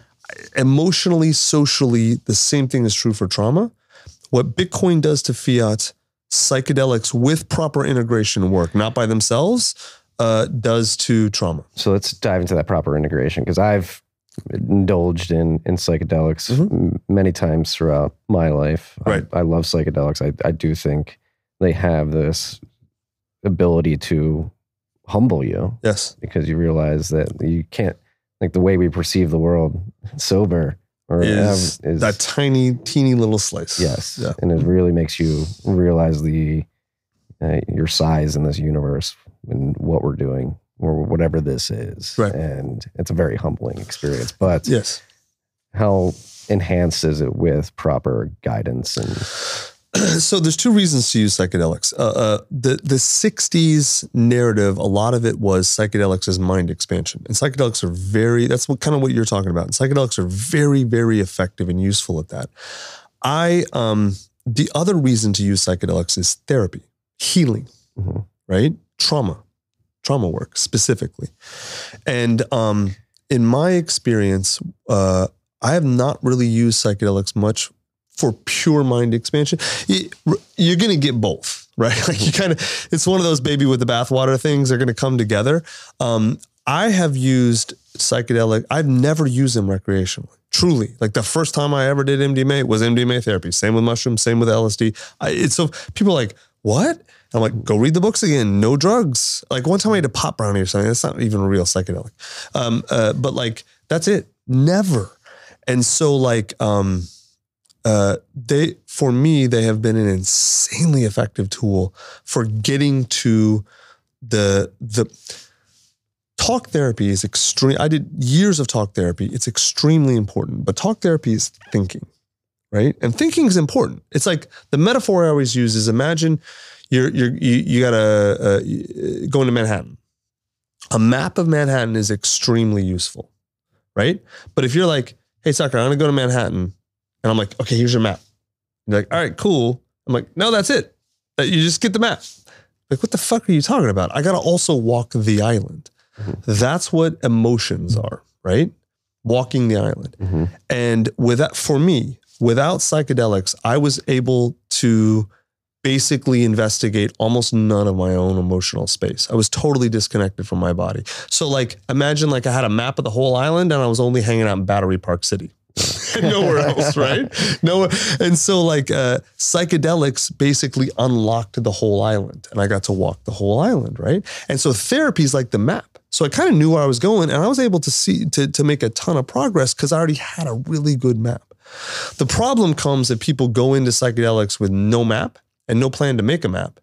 And they're like, I'm just gonna take a bunch of psychedelics. It's like walking the island randomly, which is fine. There's nothing wrong with it. But if you walk the island randomly, then uh, y- y- you don't come out with any plan. You don't really know where you've been. You know, uh, which by itself is not bad. But if you're using them to heal stuff, it's not gonna get you healed. You know, it's not gonna do much. It'll do some, but it's not gonna do much, right? And so, and also, like, look, man, if you don't know how to deal with grief, and you first time I took LSD therapeutically, I've never taken it recreationally, but first time I did LSD, I took a tiny amount. I laid on that fucking sofa and heaving, racking, full body sobs for nine hours. Holy shit. I remember the time I, ta- I- I just talked about in the Aloft, the movie came out and bombed. It was like that for nine hours. I didn't even think I was going to die. At that point, I thought I had died multiple times. I mean, it was like I, I had no idea. One, I had this much grief. I didn't know there was this much grief in the world. it was, dude. I had so, and so like if I was trying to a lot of people take this stuff and ah, I get a bad trip. If I wasn't ready for that, if I didn't have a great guide, if I didn't have a therapeutic base on which to put that and understand that and process that, that could have totally put me sideways and unmoored me. Mm-hmm. Totally. Like I get like I honestly don't understand how people do this shit recreationally. Like I get why sometimes someone takes LSD and goes to a concert and loses their mind because the reality is why that happens a lot of times, not all the time, but a lot of times is because they have a ton of trauma and their family has totally gaslit them and it pretends it's not there and it comes out on that shit, mm-hmm. right? Which is like, that's the point of psychedelics when done right, is to get it up and out. It's catharsis. Exactly right. And so two, three weeks after that LSD session, my dude, I was like light as a feather. I felt so fucking amazing. I had all this shit that I let go of that I've been holding on for 40 something years. And like I, I just I couldn't, I was like the happy people who knew me for years were like, who the fuck are you? What are you like? What's going on? Not in a bad way, but it, but yeah, if you don't ha- know how to navigate it and have someone there helping you, I luckily I got connected into a great guide network who are very skilled practitioners, and um uh and so like good people there helping me.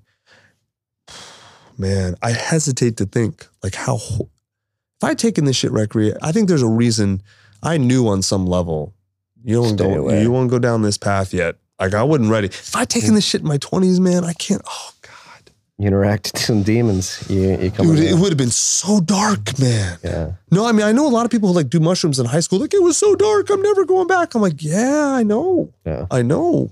Well, when you're ready to face the demons, though, hmm and that's the lesson: is the demons aren't actually demons. It's all part of you. Yes. It's all part of you, and once you embrace it all, then you become a whole person, and like life gets pretty fucking amazing. allowing yourself to love yourself and All parts of yourself, not just the quote good parts. yes, accepting your flaws and It's called. It's what Jung calls the shadow. It's a very. It's classic psychological concept.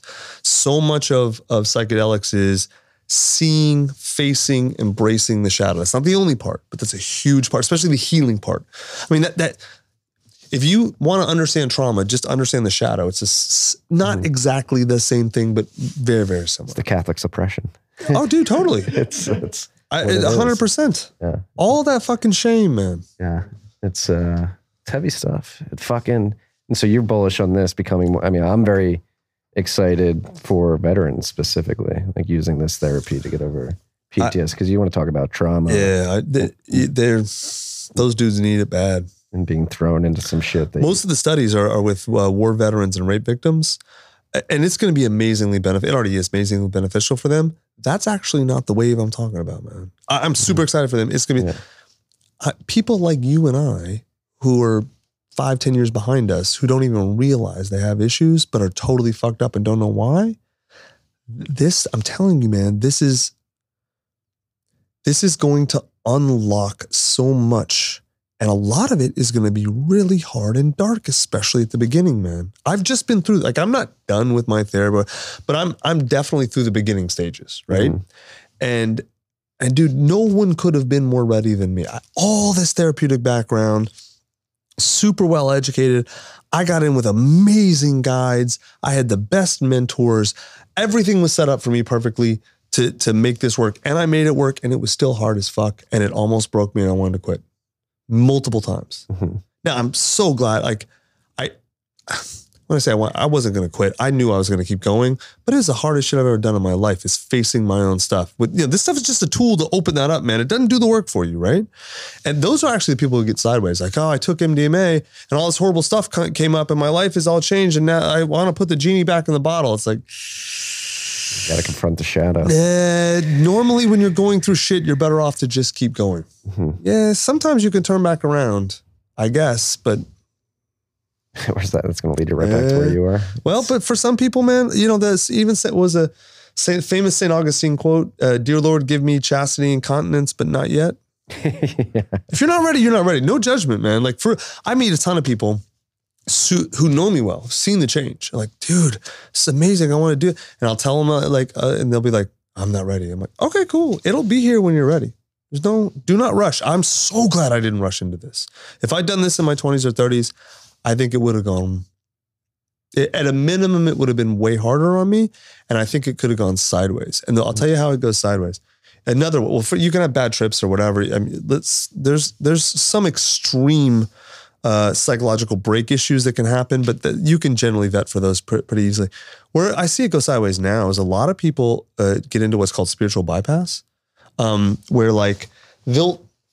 I know people who've done ayahuasca sixty times and their lives are still totally fucked up. Right, that's spiritual bypass. It's where like they're chasing the peak experience, and they think they're making progress because they keep having these peak experiences, but they don't actually change anything in their lives. Right, and so like doesn't make them bad people, but it, it's you kind of get stuck. It's it's a different form of hedonism. Inaction. Yeah. Yeah. Yeah. Well, it's not inaction. It's a different form of hedonism. Like you, I mean, I, my early life kind of fit the Joker hedonistic archetype really well. Mhm. The spiritual archetype can get it. The hedonistic form of that is just chasing, chasing the high and never actually doing the work. Yeah. Like I know a lot of people, man. Like they're like, oh yeah, they they play the spiritual card a bunch, and I'm like, listen, man. I, they're like, oh, do you, blah, blah, come do it. I'm like, I'm not doing anything with you. You guys are just doing drugs with your friends, which is cool. No judgment. I'm not just doing. I'm not into that. I was just about to judge. I was like, I was going to say, like, the hedonism is pretty pervasive. And Uh huh. somebody went through it myself. Obviously, I'm partying every weekend in college Yeah. and for an extended period after that. But then for me personally, I'll just say my experience, it just got boring. Standing in bars, like, Yeah. why are we doing this every Yeah. weekend? Yeah. What's going on here? And it got tedious for me. It got tedious and unfulfilling. Really, Mhm. especially when it became my job. It's like, oh god, this is the worst. Yeah, I imagine like an MTV Real World person, and that's what their career becomes. Is just going, They get stuck in chilling that and partying. That almost happened to me. Yeah, it's, it's and yeah, it's uh, again. I am now you've fucking shook me. I shamed you into not shaming yourself. Uh, yeah, you should. Well, and I'm well. I'm not trying to. Have, I'm not trying to have shameful language for other people, but again, my experience was like, all right, I don't want to be doing this bar stuff Yeah, every weekend. Totally. There's more out there. Yeah. Bitcoin helped me, like provided a, Bitcoin solves that. an well, provide an outlet where it's like, I'd rather be focusing my efforts on educating people about Yeah. Bitcoin than Yeah, I, I want to do like something that. productive and beneficial. yeah. Yeah, dude, there's nothing wrong with going through those phases. Totally, and nothing wrong with staying in the phases for a long time. There's everyone's path up the mountain is their own, man. It, go, it goes different, you know. Fuck, man. I could keep going on like this for like hours and hours, but How long? Yeah, how we've we, we've been going for a while, haven't we? What time is it? Two sixteen. 216. Wait, hold, we've been going for. Oh yeah, you know what's funny? I know, well, you scheduled two hours for this. I'm like, what's this? What were we talking about for two hours? This fucking guy. Yeah, it's been great. We can keep going. Totally could keep going. Ah, Although I, I have to say, I think I have a one o'clock lunch. I have a one o'clock call as well, unfortunately. Um, I do, we got to do this again. and it's it's if only you lived near me, Ah, I'll- um, well, I do have good. dude. I'll tell you what. I'll tell you what we should do. Why don't you come out? You can bring your gear. You can come come out to the ranch. Up- I would, I would love to. I'd love to bring, bring the boy, bring the wife. Totally. Bring uh, uh exact. Bring your kids. Uh, we got cows. We got dogs. We might have our sheep by then. It's. I have a gun range. You can, you can, dude. I'll, you can shoot my stuff. I know. I mean, I have a full no bullshit gun range at the at my ranch, and but that's you know for the adults. Kids, I got trampoline, ninja course, swings, uh, tree houses. It's amazing. I, I'm gonna Look, take. you, you want to get the tree house? I can see you're like, dude. I want to go be a kid there. Well, I want to I want to take you up on it because again, you were describing like you, you sit down with your wife, and you're like, what do you want? And that's something my wife and I, like you said before COVID, your wife and I were like, we want to go buy some land. We've been talking about that for like three years All now. right. So she Yes. she's going to deliver a baby in the next five ten days. Give us about three weeks, a month. Holy crap! I thought you were gonna say three months at least. That's- that's yeah. right. I mean, to host people, it's no Yeah. problem. Like uh, within a month, this is her fourth kid. She's she's like an Irish uh, Catholic now. Just get them out and keep working the field or something. You know? well, and then I hear it, and like uh, baby number four, the kids start raising each other a bit too. So you're about to. Man, that if that happens, uh, my the youngest will be uh, feral. uh, I cannot imagine that. Well, Tucker Max, you are an inspiration. I, uh, a really 17 year old Marty is like, holy shit. I I can't know. believe, uh, Very cool. number one, you're talking to him, and number two, it's uh, in this context. So thank you again for coming on. Thanks Um, for having me, man. I'm I'm happy to be here. Thank you for like, being a fucking good example out there. Like, and shaking me up today. You shook me up today. I'm like thinking, I'm, uh, yeah, I don't know if you saw like the blank stares I was getting. I was like uh, being introspective as you're talking. I'm like, what the fuck am I doing? So okay, so so you're on board now. You're buying doggy coin. yeah, Elon sold me. Elon sold me. I hear you're going to be able to buy a Tesla for Dogecoin. So Oh, just kidding. Shitcoin jokes of Bitcoiners never get old. Never. Because there's always that moment where like, is this motherfucker serious? Is he trying to sell me a shitcoin? I'll fucking kill him. do you do you understand the stakes, Tucker? Right. Do you not know what proof of stake is? Trusted third party. Like, uh, Well, sir, this was a pleasure. nice meeting you. Definitely Nice to meet you out. as well. Definitely. Peace and love, freaks.